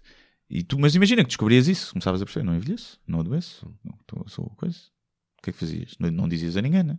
Claro. Tinhas de bazar, se não vinha ao departamento dos Estados Unidos logo para pôr num laboratório. Pôr sondas no rabo. De certeza, logo sondas no rabo e não eram das pequenas. Ahm, vamos falar agora um bocadinho dos vivos que ficam depois dos mortos, da questão do luto, da Hum. perda, que é uma questão importante e que foi, como muitos outros aspectos da nossa vida, ah, monopolizado pelas religiões. Por exemplo, tu sabes que, pelo menos segundo eu apurei, tu não consegues fazer um velório, ou seja, no sentido de teres um corpo presente, antigamente faziam-se em casas, muitas vezes, Uhum. se não for numa igreja ou numa capela. É? É. Nos Estados Unidos as funerárias já providenciam isso, acho que em Portugal ainda não. Portanto, tu mesmo que agora morresse e dissesse, pá, não quero ir para uma igreja, não sei o quê, se quisessem fazer um velório, um velório, pumba, toma lá um crucifixo em cima do teu caixão. É, pá, isso é que não. É. Portanto, isto só, isso- isto só para demonstrar. ah, mas há que, e hoje em dia já se faz isso, há muita gente a fazer isso, felizmente, há que encarar o luto de um ponto de vista secular e científico. E quem o fez de uma forma extraordinária foi a Joan Didion, que é uma escritora hum, norte-americana. Ah, eu vou falar também aqui um bocadinho dela porque acabei de traduzir um livro dela exatamente sobre isso, sobre o luto, chamado O Ano do Pensamento Mágico, que está para sair. Hum, pá, que é um livro realmente extraordinário. O, o The Guardian, isto vale o que vale, mas o The Guardian classificou como um dos melhores livros de não ficção. Um, e realmente eu acho que é a primeira obra literária, apesar dela ter ali também um fundamento muito científico e jornalístico. Ela mistura a vida dela com, com as descobertas, cita desde Freud a, a imensos estudos, sobre a questão da perda, que é uma coisa que não se fala muito ainda. E, e uma das coisas impressionantes que ela fala, é, é porque o marido dela morreu ainda para mais de ataque cardíaco, é que eh, o livro dela começa com estas frases: A vida muda rapidamente, a vida muda num instante, sentas-te para jantar e a vida, como a conheces, termina. Que é esta ideia, especialmente quando não é doença prolongada, de que tudo muda de uma maneira tão avassaladora que nós não somos capazes de lidar com ela. Ou seja, ela fala muito disso que é, há uma normalidade ao teu redor, não é? As pessoas continuam a entrar nos seus carros, ir comprar pão, tu te- continuas a ter que ir à casa de banho, ah, mas tudo está diferente. Um, aliás, ela tem uma frase eh, incrível que é só uma pessoa morreu e, no entanto, tudo parece estar vazio ao meu redor. né? E eu acho que é esse sentimento que é muito difícil eh, no início para as pessoas lidarem com ele. Para já porque é novo, não é? E depois porque é avassalador. Sim, epá, eu felizmente nunca passei por nenhuma morte ainda próxima de pessoas novas. Pronto, os meus avós, tenho um avô vivo, os outros morreram quando eu era muito novo e a minha avó morreu há um ano e pouco. Mas já é aquela morte, tal como o meu avô agora quando morrer, é aquela morte que é, pá, ainda bem. É triste porque morreu alguém e, e, né, e de quem tenho boas recordações, mas ele há 10 anos que é um, um invólucro da pessoa que era, não é? Não, está ali no estado quase vegetal. Aliás, E, portanto, é. E, e o problema é que tem consciência às vezes, vai tendo, portanto, acho que provavelmente ele desejará já, já a morte, acho eu. Hum, portanto, nunca tive essa experiência. Já tive grandes amigos que perderam os pais ou o pai pá, novo, ver? e foi assim, se calhar, mais, mais próximo que eu, que eu tive, porque tive que estar com, com essa pessoa e confortar. E fui ao funeral, que é uma coisa que eu odeio, nem fui ao do, do da minha avó, mas fui lá porque, pronto, é deste do pai de um amigo meu. E é pronto, pá, vejo como muda, mas vejo como as pessoas conseguem recompor, né? Acho que é, é diferente quando é, de um- quando é uns pais que perdem um filho, deve ser quase Sim. impossível tu recompor porque é anti-natura, né? a Quando maioria é dos o- casais, por exemplo, separam-se. separam, sim. E deve ser mesmo muito complicado, especialmente se não tiveres outros filhos. Se calhar, se tiveres, tens ali uma quase uma obrigação de, de melhorar pelos, pelos outros. Mas Ela, aliás, a Didiane falava muito disso, porque ela explica que com a morte dos pais, obviamente, sofreu, mas que a dor da perda do marido, com quem ela vivia há 40 anos, Uhum. ainda, por- ainda para mais eles eram os dois escritores, portanto trabalhavam em casa, Sim. tinham uma relação de code- codependência muito grande, um, e ela diz realmente que essa morte é diferente, É. percebes? Eh, e, hum, e, e- e fala de- do, do ponto de vista clínico um, que a dor chega em ondas, mesmo literalmente em ondas, e, e estudos feitos eh, por, eh, por vários psiquiatras falam exatamente disso. que são ondas que ocorrem de 20 em 20 minutos e que provocam um sentimento de vazio no abdômen, falta de força muscular e um stress subjetivo e int- intenso descrito como tensão ou dor mental. Portanto, há um lado físico, médico da dor, que muitas vezes não é. Porque realmente o teu corpo fica diferente. Sim, sim, Aliás, depois discorre sobre isso. A tua temperatura baixa, a tua pulsação cardíaca ahm, altera-se ahm, e a tua percepção daquilo que é racional também se altera. Uhum. E ela fala, por isso é que ela fala do ano do pensamento mágico, que foi o ano a seguir à morte dele. E ela fala disso, que é tu começas no início, a suspendes um bocado a realidade. E ela dizia que um dia começou a, a arrumar a roupa dele, porque chega uma altura em que tens que mandar as coisas, dar a alguém, e que não era capaz de eh, entregar os sapatos à caridade, porque de certa maneira acreditava que ele podia regressar. Sim. E, não, e não, não, a preocupação dela era ele não pode estar descalço. Ou seja, ela racionalmente sabia que isso era impossível. Ela é uma mulher de ciência. E isso fez-me lembrar, hum, e posso contar esta história, eh, tu já falaste das, das mortes da tua família. A minha mãe morreu quando eu tinha 8 anos. Um, e, eu na altura não fui ao funeral. A minha família achou por, bem eu não ir ao funeral. Um, isso pode ser discutido, as vantagens e as desvantagens. Sim. Já pensei muito sobre elas. Mas um, enquanto criança, esse pensamento mágico é levado aos limites. Ou seja, eu lembro-me quando a minha mãe estava doente de eu pedir a Deus para a operar de uma forma mágica, com as Sim. mãos deles invisíveis. Uhum. Um, e lembro-me de, uh, quando voltei a casa, já depois do funeral, quando voltei à casa onde nós morávamos, de ter ido a todos os quartos, porque achava que aquilo ainda podia ser uma brincadeira dos adultos Sim. e que a minha mãe estaria lá. E durante muito tempo depois, alguns meses, isto é típico uh, nas, na- nas pessoas que perdem outras, mesmo em adultos. Um, eu achava, uh, talvez porque via o Twilight Zone ou uma coisa do género, que havia uma força, havia uma possibilidade, uma força maior de Deus, rebobinar a cassete. E eu até dizia, mas eu não importo não me lembrar de nada e tudo voltar a ser a mesma coisa. De acordares, não é? De ser um pesadelo. Ser- sim, ou, ou exatamente. Ou mesmo não sabendo que era pá, como nos filmes, que é vamos voltar a uma, a uma vida alternativa. Olha, aqui afinal não aconteceu isto. E isso é algo que caracteriza a reação das pessoas ah, após a morte, que é esta ideia, como ela chama, o pensamento mágico. Tu- é o teu é, é cérebro- tão difícil de lidar. O Exatamente. teu cérebro lá está, como quando estás na solitária e vai para outro sítio e o teu cérebro tem que extravasar. Porque senão a dor se calhar é tão avassaladora que, Exatamente. que não, não consegues recuperar, não é? E- Mas é exatamente isso, é uma, é uma espécie é uma- de, é um- é de um reação de mecanismo sobrevivência. sim. sobrevivência, sim. E, por exemplo, é mais fácil para as crianças, apesar de ser uma dor que vai perdurar para o resto da vida, Uhum. mas é mais fácil para as, para as crianças lidar com esse luto do que, por exemplo, uma mulher de 70 anos, como ela era, que viveu 40 anos com uma pessoa. Ah, claro, sim. Porquê? Porque ela tem uma estrutura que foi construída ao longo desses 70 anos que é completamente abanada. E as crianças têm uma capacidade de adaptação, são mais elásticas e tudo, em tudo, não é? Não são só elásticas quando caem ao chão e não Sim. se magoam. São elásticas de uma forma que lhes permite E, te- e tens mais formas também de abstrair. De... Ainda vais absorver tanta coisa Sim, na tua vida que vais exatamente. abs- abstrair-te disso. Quando tens 70 anos, não é? a minha namorada trabalha num, num lar. E o que não falta lá são senhoras viúvas, não é? a maioria é mulheres viúvas, e que estão lá. E o marido já foi, e, e algumas choram todos os dias. Eh, há outras que têm lá o marido, mas o marido não está lá, que ainda é pior. Que é estares ao lado. Ela tem lá um, um casal que o marido está tá, tá, não, Sim. não, não, é, não, não é ele, está com num, Alzheimer. está num universo Tá no- alternativo. Acha que é um pônei, um unicórnio, uma coisa assim.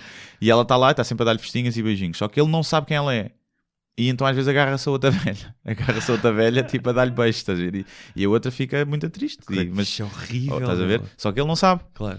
E é Diz tão mal. ele, Diz, diz ele, ele, né? se calhar é? sim, sim, sim, tenho Alzheimer, tenho. Olha, agora quando. Chama aqui pinar a Dona Odete. o, o- tanto para uma mulher infiel como para um homem, que ouçam isto, que da próxima vez que forem apanhados comecem a fazer-se tantas. Sim, fica... Eu pensava que eras tu, Mário Jorge. É alegar a insanidade, como em tribunal, né? Sim. um crime.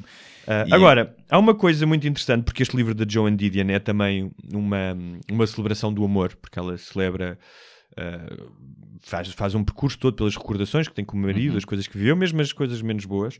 Ahm, e é muito curioso porque, por exemplo, ela fala de que vários animais, ah, como os golfinhos, deixam de comer quando perdem o parceiro, Uhum. ao ponto de morrerem. Sim. Cães também, acontece. Cães também. Ah, há gansos que. Eu acho que até nós falámos disto aqui no outro dia. Gansos que, quando perdem o parceiro, porque os gansos também são mon- ah, monogâmicos para a vida, vão à procura do parceiro e ficam completamente desnorteados, perdem a capacidade de. que muitas vezes os leva a viajar durante 7 mil quilómetros para outro continente e perdem e acabam por morrer no mar. Um, mas que é a, a questão do amor, que é, que é sempre alguma coisa que vem na proximidade da morte. E, por exemplo, a maioria das mensagens no 11 de setembro, das pessoas que sabiam que iam morrer, são mensagens de amor. Sim. Não, é? não, não são mensagens de estes filhos da puta mataram-me e não sim, sei quê. É. Ou, ou, tipo, ou chamar odeio- nomes a alguém. Chama- Eu nunca chamei filho da puta ao meu, ao, meu, ao meu amigo. Sim. Aquele gajo que me fez não sei o quê. Um, Deve haver pessoal que até na morte é, é rancoroso, não é?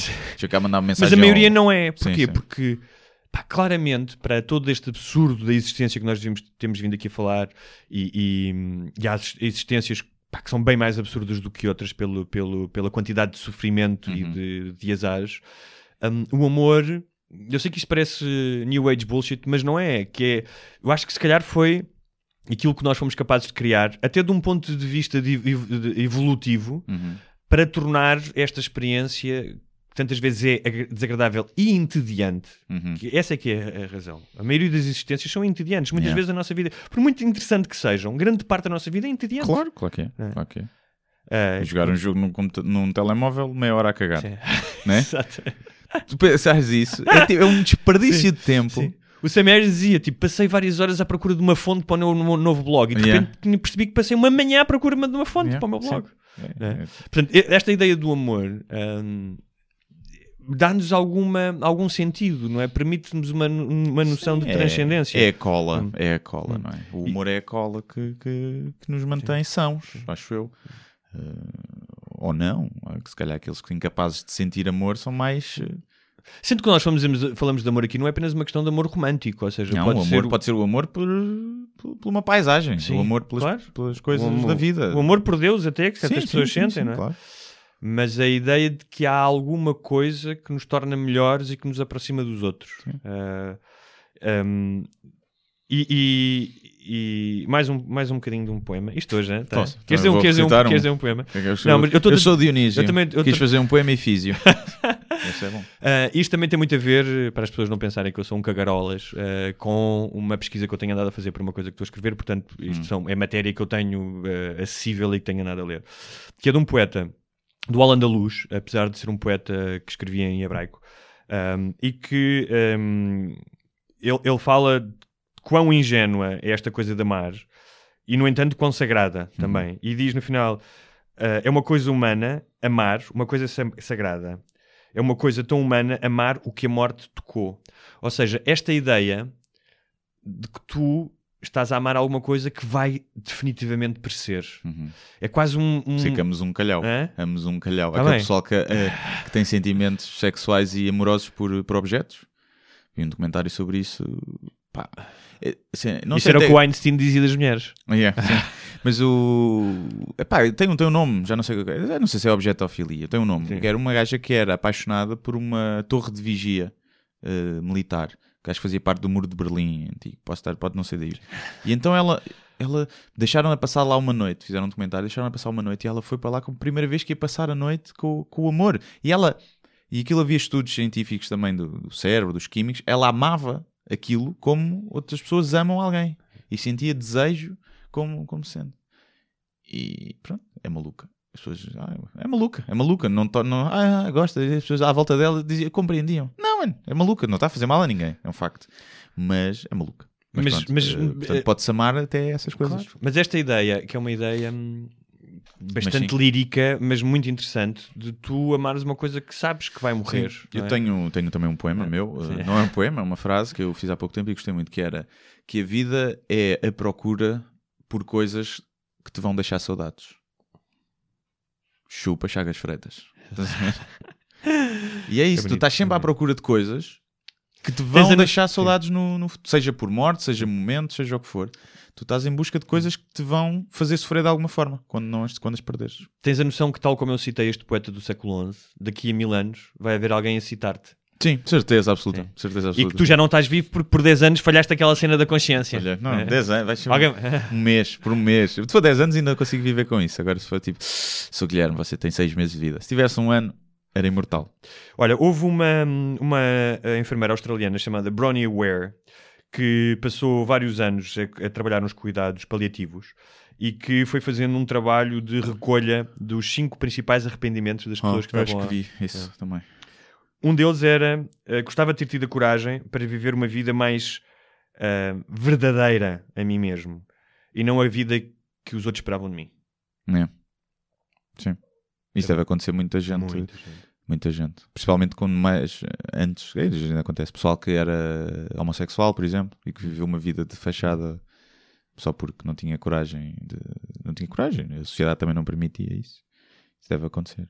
Ou pessoal que está em casamentos infelizes só porque sim, e vive ali. Mas é uma coisa muito comum. Eu acho- ainda hoje acontece. Eu acho que nós é? temos, eu, eu e tu temos essa felicidade, imagino que algum mérito, muita sorte, sem dúvida, de termos ido à procura das coisas que gostávamos de fazer. Eh, Não só profissionalmente, mas imagino que pessoalmente também. Ah, o que não quer dizer que não tenhamos feito ao longo da vida coisas que os outros esperavam de nós, porque isso é estar vivo. Claro. Mas não, não ser vencido por isso. Uhum. E eu acho que uma das razões que eu e segundo conheço de ti somos gajos mais, mais ou menos bem resolvidos é que hum, nos momentos em que é preciso ter esses saltos de coragem acho que os tivemos não, Sim. pelo menos nas coisas mais importantes Sim, não é? e eu, eu acho que vem, a mim acho que vem do medo da morte. Vem muito daí. Eu provavelmente se não tivesse medo de morrer ou não pensasse sobre isso. e as não, mais vezes jantar com pessoas que não te apetecia Não, mas ainda, estava, ainda era consultor, provavelmente. ah ver? claro Não me tinha despedido, não tinha. Sempre foi com rede, estás a ver? Os meus despedimentos sempre foram com rede, pá, porque felizmente tirei um curso aqui no Instituto Superior Técnico, onde nós estamos a gravar isto, que me permite ter emprego pá, quase em qualquer parte do mundo, não é, não, verdade. não é ordenado mínimo. Portanto, eu sabia quando me despedi que havia a rede, poder voltar e não sei. então já viste eu estou a imaginar uma campanha da Nike sobre a morte que é morte just do it Yeah, que é sim. te obriga a fazer É, cenas vais morrer. Não, mas por outro lado vou correr, eu vou perder tempo a correr. não, não, agora, just do it, mas em várias coisas. Ah. Tipo, a tua cena é fazer bolos. Sim. não é? Então, just do it, vai Yeah. fazer bolos. Só que para cada história de pessoal que está satisfeito com os riscos que tomou, há 100 gajos que estão na merda, não é? que estão na miséria. Aqueles gajos que arriscaram e estão aí mal. Mas eu acho que Não disse que ia ser fácil. Não sei, eu acho que. dá sempre para tu. o, o- sabes que para, para as pessoas mais equilibradas, aquilo que te dá. Aquilo que te traz a felicidade, a felicidade é muito mais o processo do que o resultado. Ou Sim. seja, por exemplo, na escrita, claro que é bom e é incrível que as pessoas tenham, venham dizer: Ah, gostei daquilo que escreveste, o teu texto do blog, por exemplo, a ti e tal. Mas onde tu, acho eu, onde tu tens realmente mais prazer é no processo de escrever. Por isso é Sim, que levantas sim. e escreves. Claro, sim. Não é? É, é, Senão- não, isso é verdade. E, e eu falo assim, há uma, uma frase que eu vou, agora vou citar Steve Jobs, isto até parece mal. Mas o gajo tem uma frase gira que me fez todo sentido na altura quando eu vi aquilo, que é que tu só consegues unir os pontos no futuro. Sim. Portanto, todas as coisas que te acontecem, e às vezes por mal e mal, e que não, não, não coisa, pá, tu no, no futuro olhas para trás e começas a perceber que aquilo fez, fez sentido ou que não. Já houve coisas que me forma- aconteceram que eu lamentei imenso e que foram importantes para depois eu tomar decisões. Vou-te dar um exemplo. Eh, Quando eu ia mudar-me para o Rio, era cronista há, de- há dois anos crónicas diárias no jornal. Uma semana antes de ir, e que dava para viver muito bem. Hum. Eh, eh, o jornal entrou quase em falência e eles eh, dispensaram a minha colaboração. Se eu tivesse ido para o Brasil só a escrever crónicas, uma coisa que eu estava a fazer há dois anos e claramente só percebi isso depois, estava-me a queimar o cérebro, crónicas diárias. Uh, eu não teria procurado outro emprego, não teria começado a ser editor, não teria tido outras experiências. Uhum. Uh, e não sei se ser cronista dois anos no Rio uh, me tinha trazido tantas coisas. Não estou a dizer que haja nisto uma espécie de lógica uh, Sim, programada destino. por alguém. Sim, claro. Tu procuras o teu próprio destino, sendo que estás suscetível à sorte e ao azar. uh, Ou não, ou é tudo determinístico, como já Ok. falámos. E- Hum. Pronto, mas eh, eu- eu- achando que não, hum, epá, é aquela coisa eh, muito básica, mas está aqui um limão, faz uma limonada Sim. com gin tónico. É. E o- mas, há- há- por exemplo, eu costumo dizer que se eu não fumasse, Hum. eu nunca estava a fazer o que faço hoje. E porquê? Porque foi a saída da consulta, quando eu estava na consultora, saí à tarde para ir comprar tabaco. À hora do lanche, saí da- do, do escritório para ir comprar tabaco e foi aí comprar tabaco que eu me lembrei de, de fazer a viagem com os artistas de rua. Sim. E que foi isso que explotou depois o Mas meu tu não achas que a tua consciência, que essas coisas estão lá e que a tua consciência arranja maneira de manifestá-las? Mas não sei, há um. É o efeito borboleta, percebes? Há aquele bocadinho. Eu quando criei Eu o acho que blog, é- por exemplo, sim. em casa, eu se tivesse ido tomar café naquele dia com os amigos, em vez de estar em casa sem fazer nada, eu provavelmente Mas não calhar blog. na semana seguinte. Não sei se criava. Também não sei, mas estou a dizer, vou dar um exemplo. Eh, Basta às vezes que- uma, uma variável e para, para tudo mudar. E tu, não quer dizer que seja o melhor caminho. Hum. Tu depois à vista do futuro, quando unis os pontos, dizes, oh, isto até correu bem.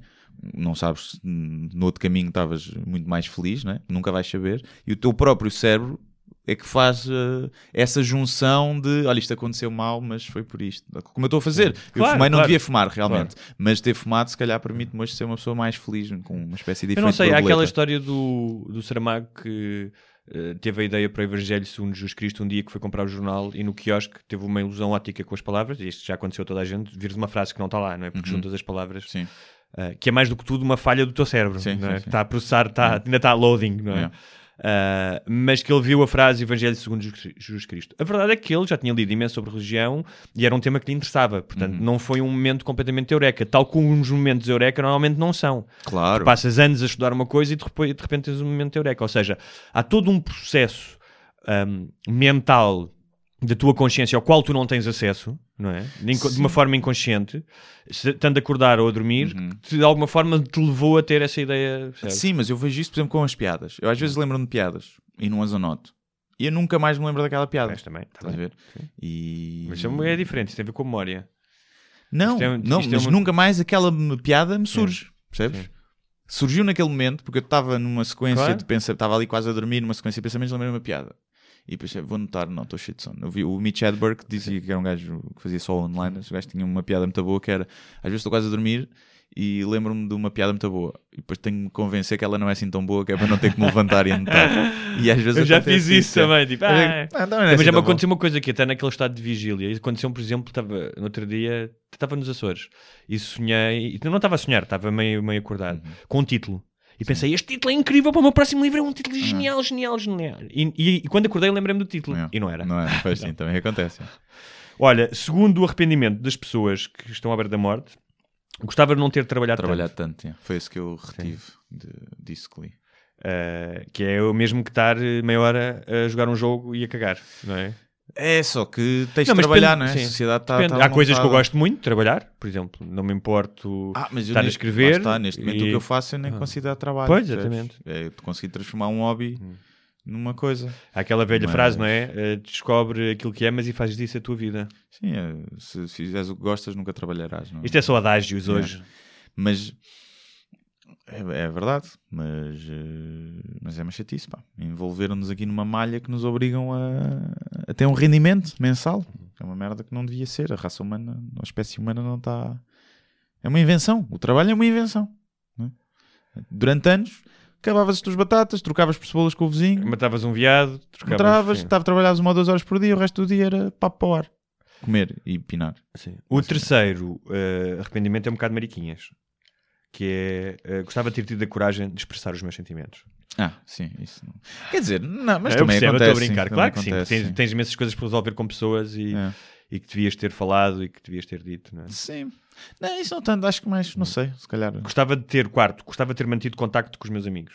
Isso eu não posso queixar, que acho que mantive com Pois, também, sim, sim. Eh, também. também. E- Isso não, isso por acaso. E cinco, gostava de me ter deixado ser mais feliz, ou seja, ter permitido ser mais feliz. Hum. Que é uma coisa muito subjetiva, mas É, isso é subjetivo. O- mas o outro dos amigos, nós ainda não sentimos isso, mas eh, é normal que as pessoas vão estando menos tempo juntos ao longo é, do tempo. sim. Toda Mas também se tiverem quality time, é bom. Sim, mas é, às vezes é ficas comodista com a idade. É tipo, ah, está frio, não me apetece agora ir, ir lá jantar a casa ou ao café. É. Depois a gente vê-se depois. Olha, Depois morreu. olha. Depois já não vês. Morreu. Apanhou cancro. E Olha. acho que isso é uma coisa que nós, principalmente quando somos novos, como ainda há muita noção que um gajo vai viver, a morte ainda está, está longe, né? E um gajo começa a se afastar.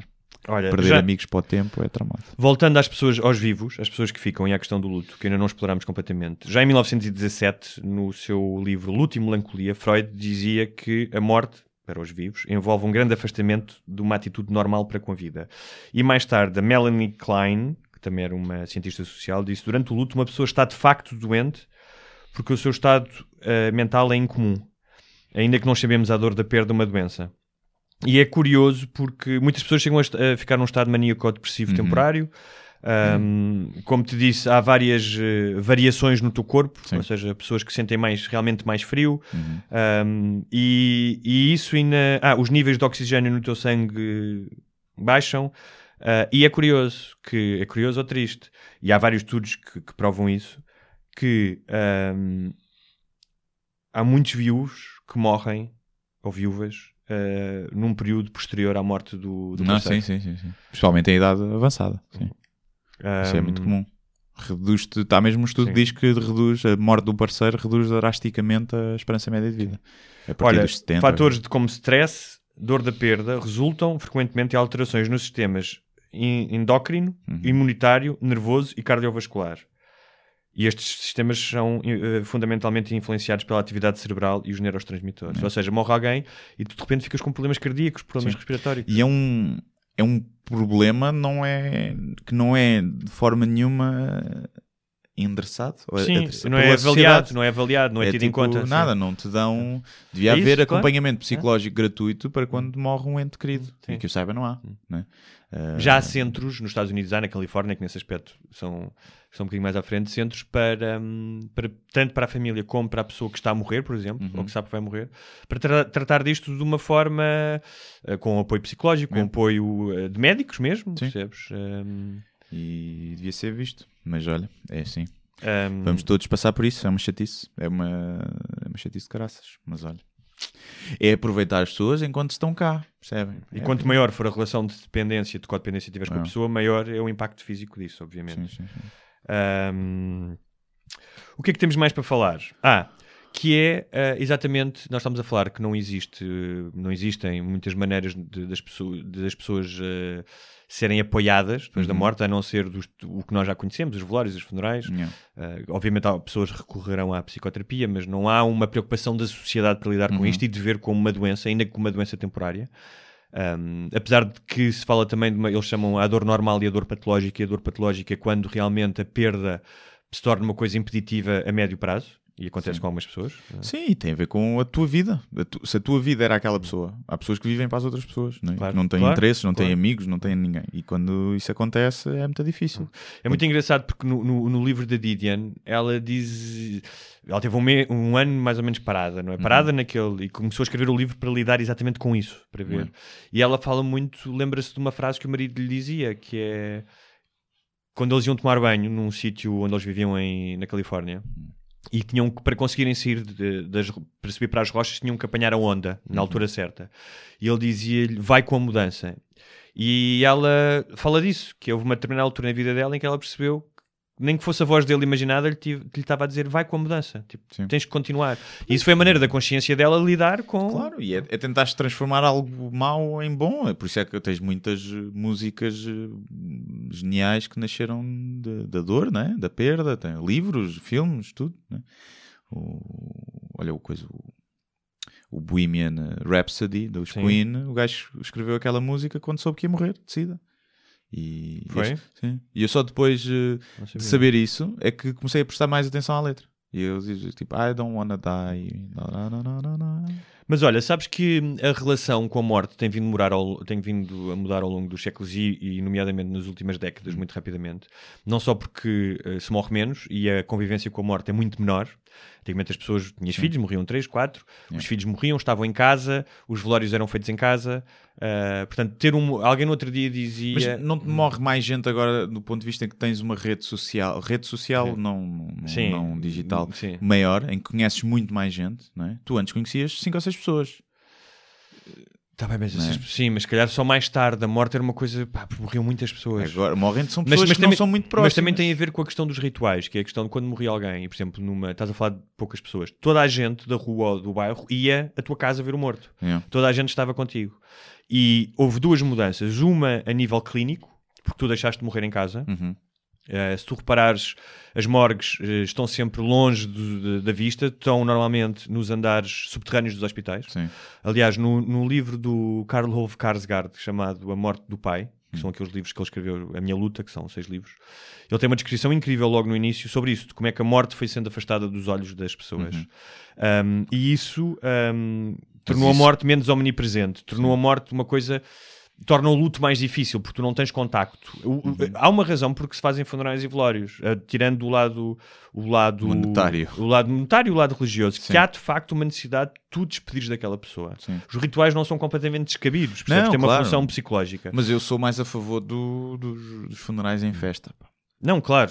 Eu já disse aos meus amigos: pá, se morrer Yeah. é tudo a ver copos nessa Yeah. noite. Agora, difícil quando alguém morre cedo e de forma Sim. inesperada, é? mas quando alguém morre de uma idade avançada e teve uma boa vida, é pá, eu acho que aquilo é uma oportunidade incrível para juntar as pessoas e se fazer uma, uma homenagem à pessoa que morreu e não pá, um, um ritual de carpideiras, percebes? uma competição essa, de carpideiras. Essa ideia que há bocado começámos a falar de morrer inacabado, falámos do Hitchens, não é? Que sentia que não ia ver as coisas que. É.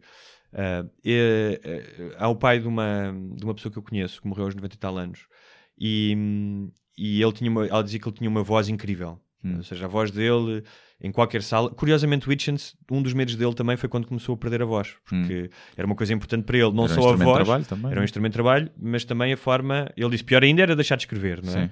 Mas para quem toda a vida deu palestras, eh, é muito assustador. ele tinha seja, uma voz muito característica muito também, característica, um não é? sotaque.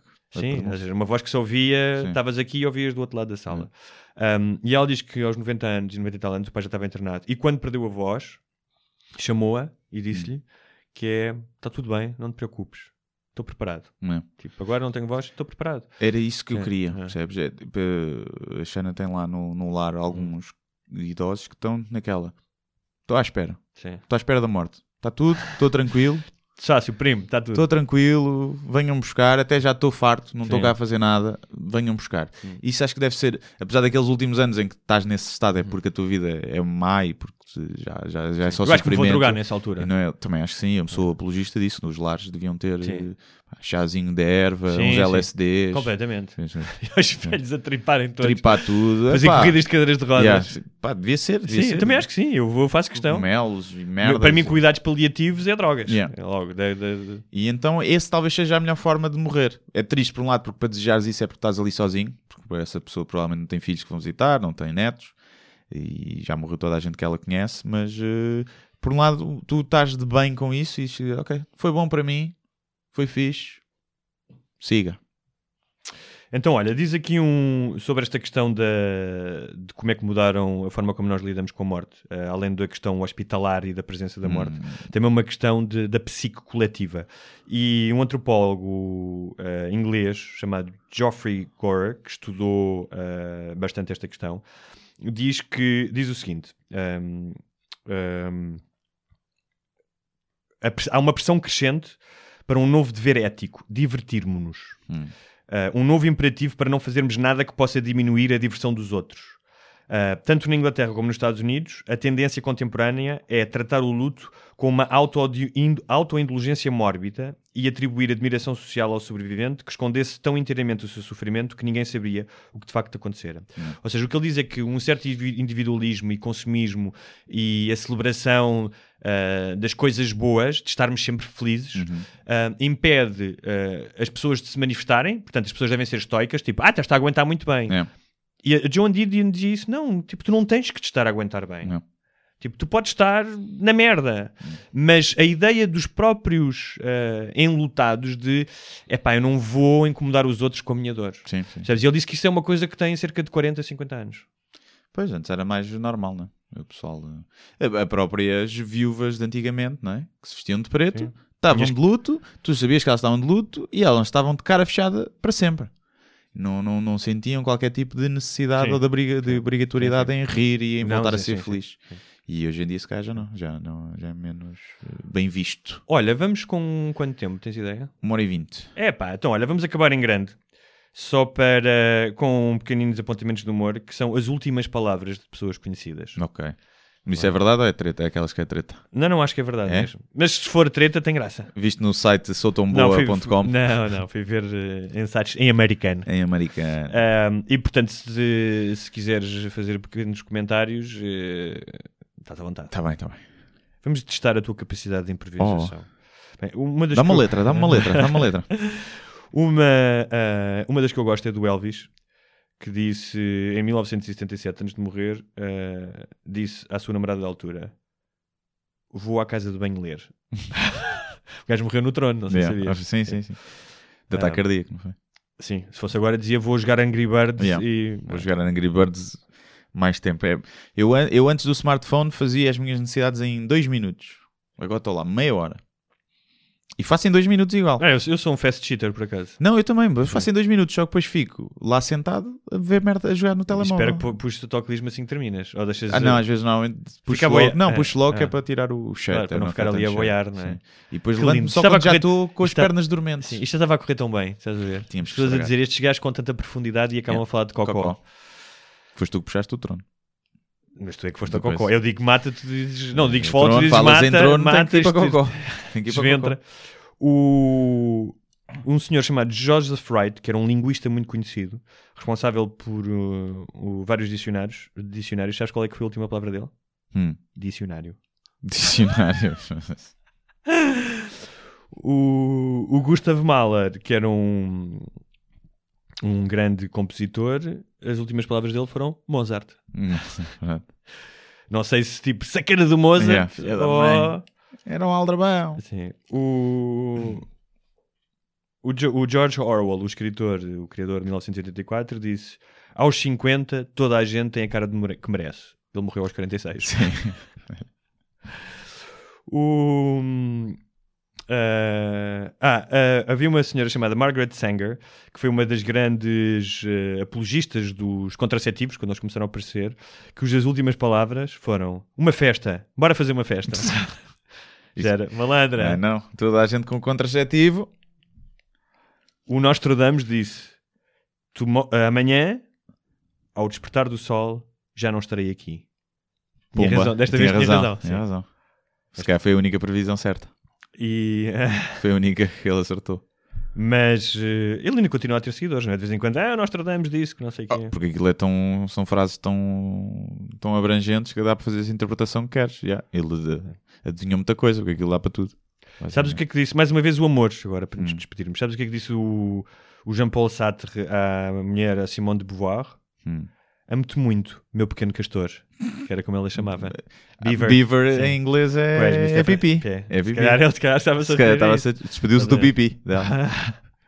É um romântico. Ahm, que mais? Só mais um aqui. Deixa-me ver se eu escolho aqui algum, algum interessante. Ah, deixa ver aqui. Ah, o T.S. Eliot, que é o escritor, que escritor disse o nome da mulher antes de morrer. E, e também o, o Sir Arthur Conan Doyle, o criador de Sherlock Holmes, ah, disse para a mulher: Tu és incrível. E depois morreu. Morreu. Mas pronto, cá está o amor, mais uma vez. Sim. É. Deve haver muita gente que fica às frases a meio, cenas importantes. E pessoal, "Uh, a fortuna toda está num saco debaixo e morre. e a abanar, estão a ver a família a abanar ainda. Debaixo de onde? A Debaixo fazer de discriminação boca a boca e a ligar lá a corrente a ver se o gajo. A ver se dá. E ele, não sei quê.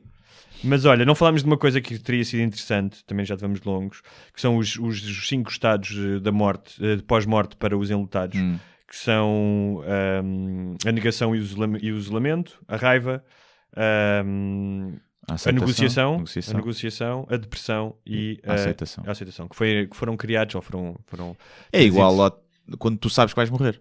são, é? Acho que sim. Acho que Ok. são esses também quando te dão um- uma doença terminal. Acho que é isso também. Acho que é por aí. No fim aceitas. Ou não. Se calhar não tens tempo de aceitar. Morres antes. Sim. Morres com a raiva. Ainda. E tens um ataque cardíaco. Nem morres, nem morres da doença que te deram. Deve haver pessoal que diz: você tem um ano de vida. Ou dois anos. E depois morres no dia a seguir atropelado. não é? Deve acontecer. É. É, sim, sim, deve acontecer numa das coisas incríveis. Mas é que- isso acontecer isso é, deve-nos eh, abrir os olhos, que é tipo, já viste aquele que sabia que tinha ali É. uma notícia horrível, depois morreu de outra coisa. Portanto, nós devíamos todos encarar a vida como se tivéssemos, pá, não digo um dia, porque senão só fazíamos merda no dia a dia, mas eh, como só tivesses dois ou três anos. Sim, é verdade. Acho que Aliás, não sei onde é que eu vi isso. Não sei se foi um artigo ou um documentário de alguém que foi viver o ano seguinte como se soube- soubesse que ia morrer. Ou seja, tipo, se eu soubesse que ia morrer, o que é que eu ia fazer neste Yeah. ano? Então foi viver esse ano assim. Sim. não sei. Eu vi foi um documentário de um gajo, acho que era na, na Holanda, que descobriu que tinha dois anos de vida, um gajo novo, vinte e poucos anos. E então ele decidiu, depois de ver que não havia, não havia cura, ele decidiu não fazer quimioterapia no fim porque não, as hipóteses de cura eram quase zero e então ele preferiu aproveitar aquilo. Então fez um ano, foi saltar paraquedas, viajou para o Peru, fez não sei o quê. Tens o documentário todo sobre isso, conseguiu levar os pais, os pais sempre a acompanhar e o irmão. E o gajo diz que foram os dois melhores anos da vida Claro. dele, de longe. Ah. E depois mostra a noite em que ele decide. Ele acorda meio de- com dores, ele diz, diz aos pais: Olha, se eu continuar com dores assim outra noite, vou. Porque é eutanásia. Ok. Ele podia optar. E os pais, tipo, não, não sei o quê, doente. Ele não. Acho que é do caraças isso. É de uma dores dignidade- horríveis. É de uma dignidade e de uma coragem. Dores horríveis. Epá, aproveitei, fiz tudo, já não tenho qualidade de vida para continuar a fazer aquilo que eu ainda queria fazer, se é que ainda havia alguma coisa. E portanto, coisa. E no dia a seguir o gajo diz: pá, não, as dores estão insuportáveis, não quero ficar eh, um vegetal, depois já não consegui comunicar a minha, a minha vontade. Portanto, vou coisa. E, Mas olha, essa história é muito bonita, mas sabes o que é que aconteceu depois? O gajo morreu. Yeah. Quando chegou lá acima era o deus egípcio que lhe disse: Sabes algum feitiço? yeah. Já não sabes, então foto. Não, ou era o Deus católico. tu cometeste suicídio, Exatamente. portanto vais para o inferno. Depois ele a sério, man. E gajo, "Yeah, vais lá para baixo, vais para o Belzebu, vais para o Belzebu. Ah, Fogo. Olha, ahm, antes de nos despedirmos, tens aí cenas para promover? Uh, tenho um espetáculo em Braga que está esgotado, portanto já não cheiram os bilhetes. Temos o espetáculo em Porto Alegre, dia 16 de dezembro, ainda há bilhetes. E abriu uma segunda data para grande Lisboa, novidade, grande novidade. no São Jorge, novamente, dia 5 de janeiro. Mas uh, convinha apressarem-se porque já foram metade dos bilhetes. E é possível que, muito con- contra a minha, não contra a minha vontade, mas contra a minha expectativa, é possível que aquela porcaria esgote ainda esta semana. É, o que é muito estranho. Espero que não sejam as mesmas pessoas a pensar que é um espetáculo diferente. Houve muita gente a perguntar: Ah, mas é o mesmo espetáculo? Ou é outro? Não sei, eu acho que houve muito. E eu, é pá, eu percebo aquilo e é, fixe as pessoas quererem ver já outro. Mas são um bocado burras. mas têm que perceber Aquilo demora a que fazer. demora um bocado a montar Demora, um espetáculo demora, daqueles, demora, demora bastante e espero que valorizem que aquilo não é tudo de improviso dito no Não, palco, não. aquilo está escrito, está testado, está treinado Sim. e pronto, portanto é o mesmo espetáculo, as pessoas que já foram ao primeiro e gostaram, epá, se quiserem ir vão ver o mesmo, epá, 90% o mesmo, tem a parte do Dr. G e outras coisas que eu fui limando que são, são sempre diferentes, mas vão ver igual, igual, mas convençam os amigos, ou surgiram alguns amigos e Eu acho que tem funcionado muito de boca em boca, porque já ouvi várias pessoas que me perguntaram: Ah, foste ver, ele não vai fazer outra vez um espetáculo. E portanto é isso. E vai abrir, acho que posso anunciar, uma data em Leiria. Ainda não posso dizer o dia, mas a partir desta semana vai abrir uma data em Leiria a meados de janeiro. E pronto. E é isso. Apareçam, compram um bilhete que eu gosto muito de dinheiro. É isso. E de fazer rir as pessoas. E de fazer rir. É. Dito isto, E tu, eh, tens alguma coisa para promover? não morram. É só isso que queres? É, só que é promover a não morte. Quer dizer, vai acontecer, mas tentem não morrer até ao Natal. Sim, é pá, que não é assim tanta gente que ouviste e que se vocês morrem, a gente dá conta. se vocês se algum de vocês morrer e provar que há vida depois da morte, pá, digam-nos alguma coisa. Deixem uma, deixem uma mensagem no- nos comentários. Pois é, deixem aí.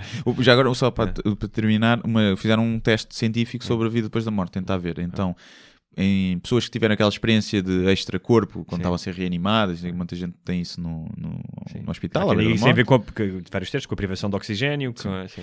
e então fizeram um teste que foi colocar um quadro, É. pá, uma coisa berrante, Sim. por cima da, da cabeça, do, na parede, Sim. por cima da cabeça do gajo acamado, da gaja. De forma a que ele, em vida, eh, acordado, nunca tinha visto aquilo. Uhum. E então a expectativa era, se ele saísse do corpo, Sim. e conseguisse depois, acordando, relatar que viu aquele quadro ali. Era sinal que tinha saído mesmo. E ninguém, não aconteceu. Não, foram pai 200 casos e ninguém deu conta do quadro. Portanto, à partida foi só imaginação. Então, Ou então, Hum. também estás demasiado apavorado para estás a reparar a merda dos quadros na parede, não é? Exatamente. Que é, tu estás-te a ver ali a morrer a sair do corpo. Vais lá Olha reparar um Kandinsky, tão lindo. Exatamente. Ai, é que muita cor, Ah, muita sim. cor. ficava também lá na minha sala.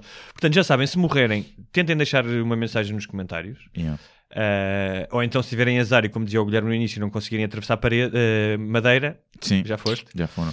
E, E, uma e- cena. sim, se- E partilhem lá onde tiverem, seja no Deus egípcio ou Yeah. no limbo, partilhem, Partilhem. e para, para a malta ouvir lá no E além. se aparecerem cá em baixo em forma de ectoplasma, epá, tenham respeito, não fiquem a observar a, a- a masturbar-me. Detestava saber que há- tenho, tenho audiência, não, não sou deve- o Luís C.K. Não deve ser das coisas mais bonitas de se ver. Acho que os Não fantasmas têm cenas melhores para fazer. Pois é, mas pode ser naquela, só para, só para, Só para se rirem. Só para gozar, estás a ver? É. Só para gozar. Já imaginaste, tipo, tu não saberes e estaram tipo 3 ou 4 pessoas de fantasmas a rirem-se, tu mas tu abaste a fazer aquelas Yeah. caras todas e eles. "Ah, É. Pois não lá é. Mas por outro lado, as vítimas do Louis C.K. perdem a legitimidade também. Porque vem os fantasmas e não, a gente também viu e foi na boa por nós. Boa. Muito bem. Um bem-aja Até logo. e que Deus vos acompanhe. Isso. Dentro do caixão.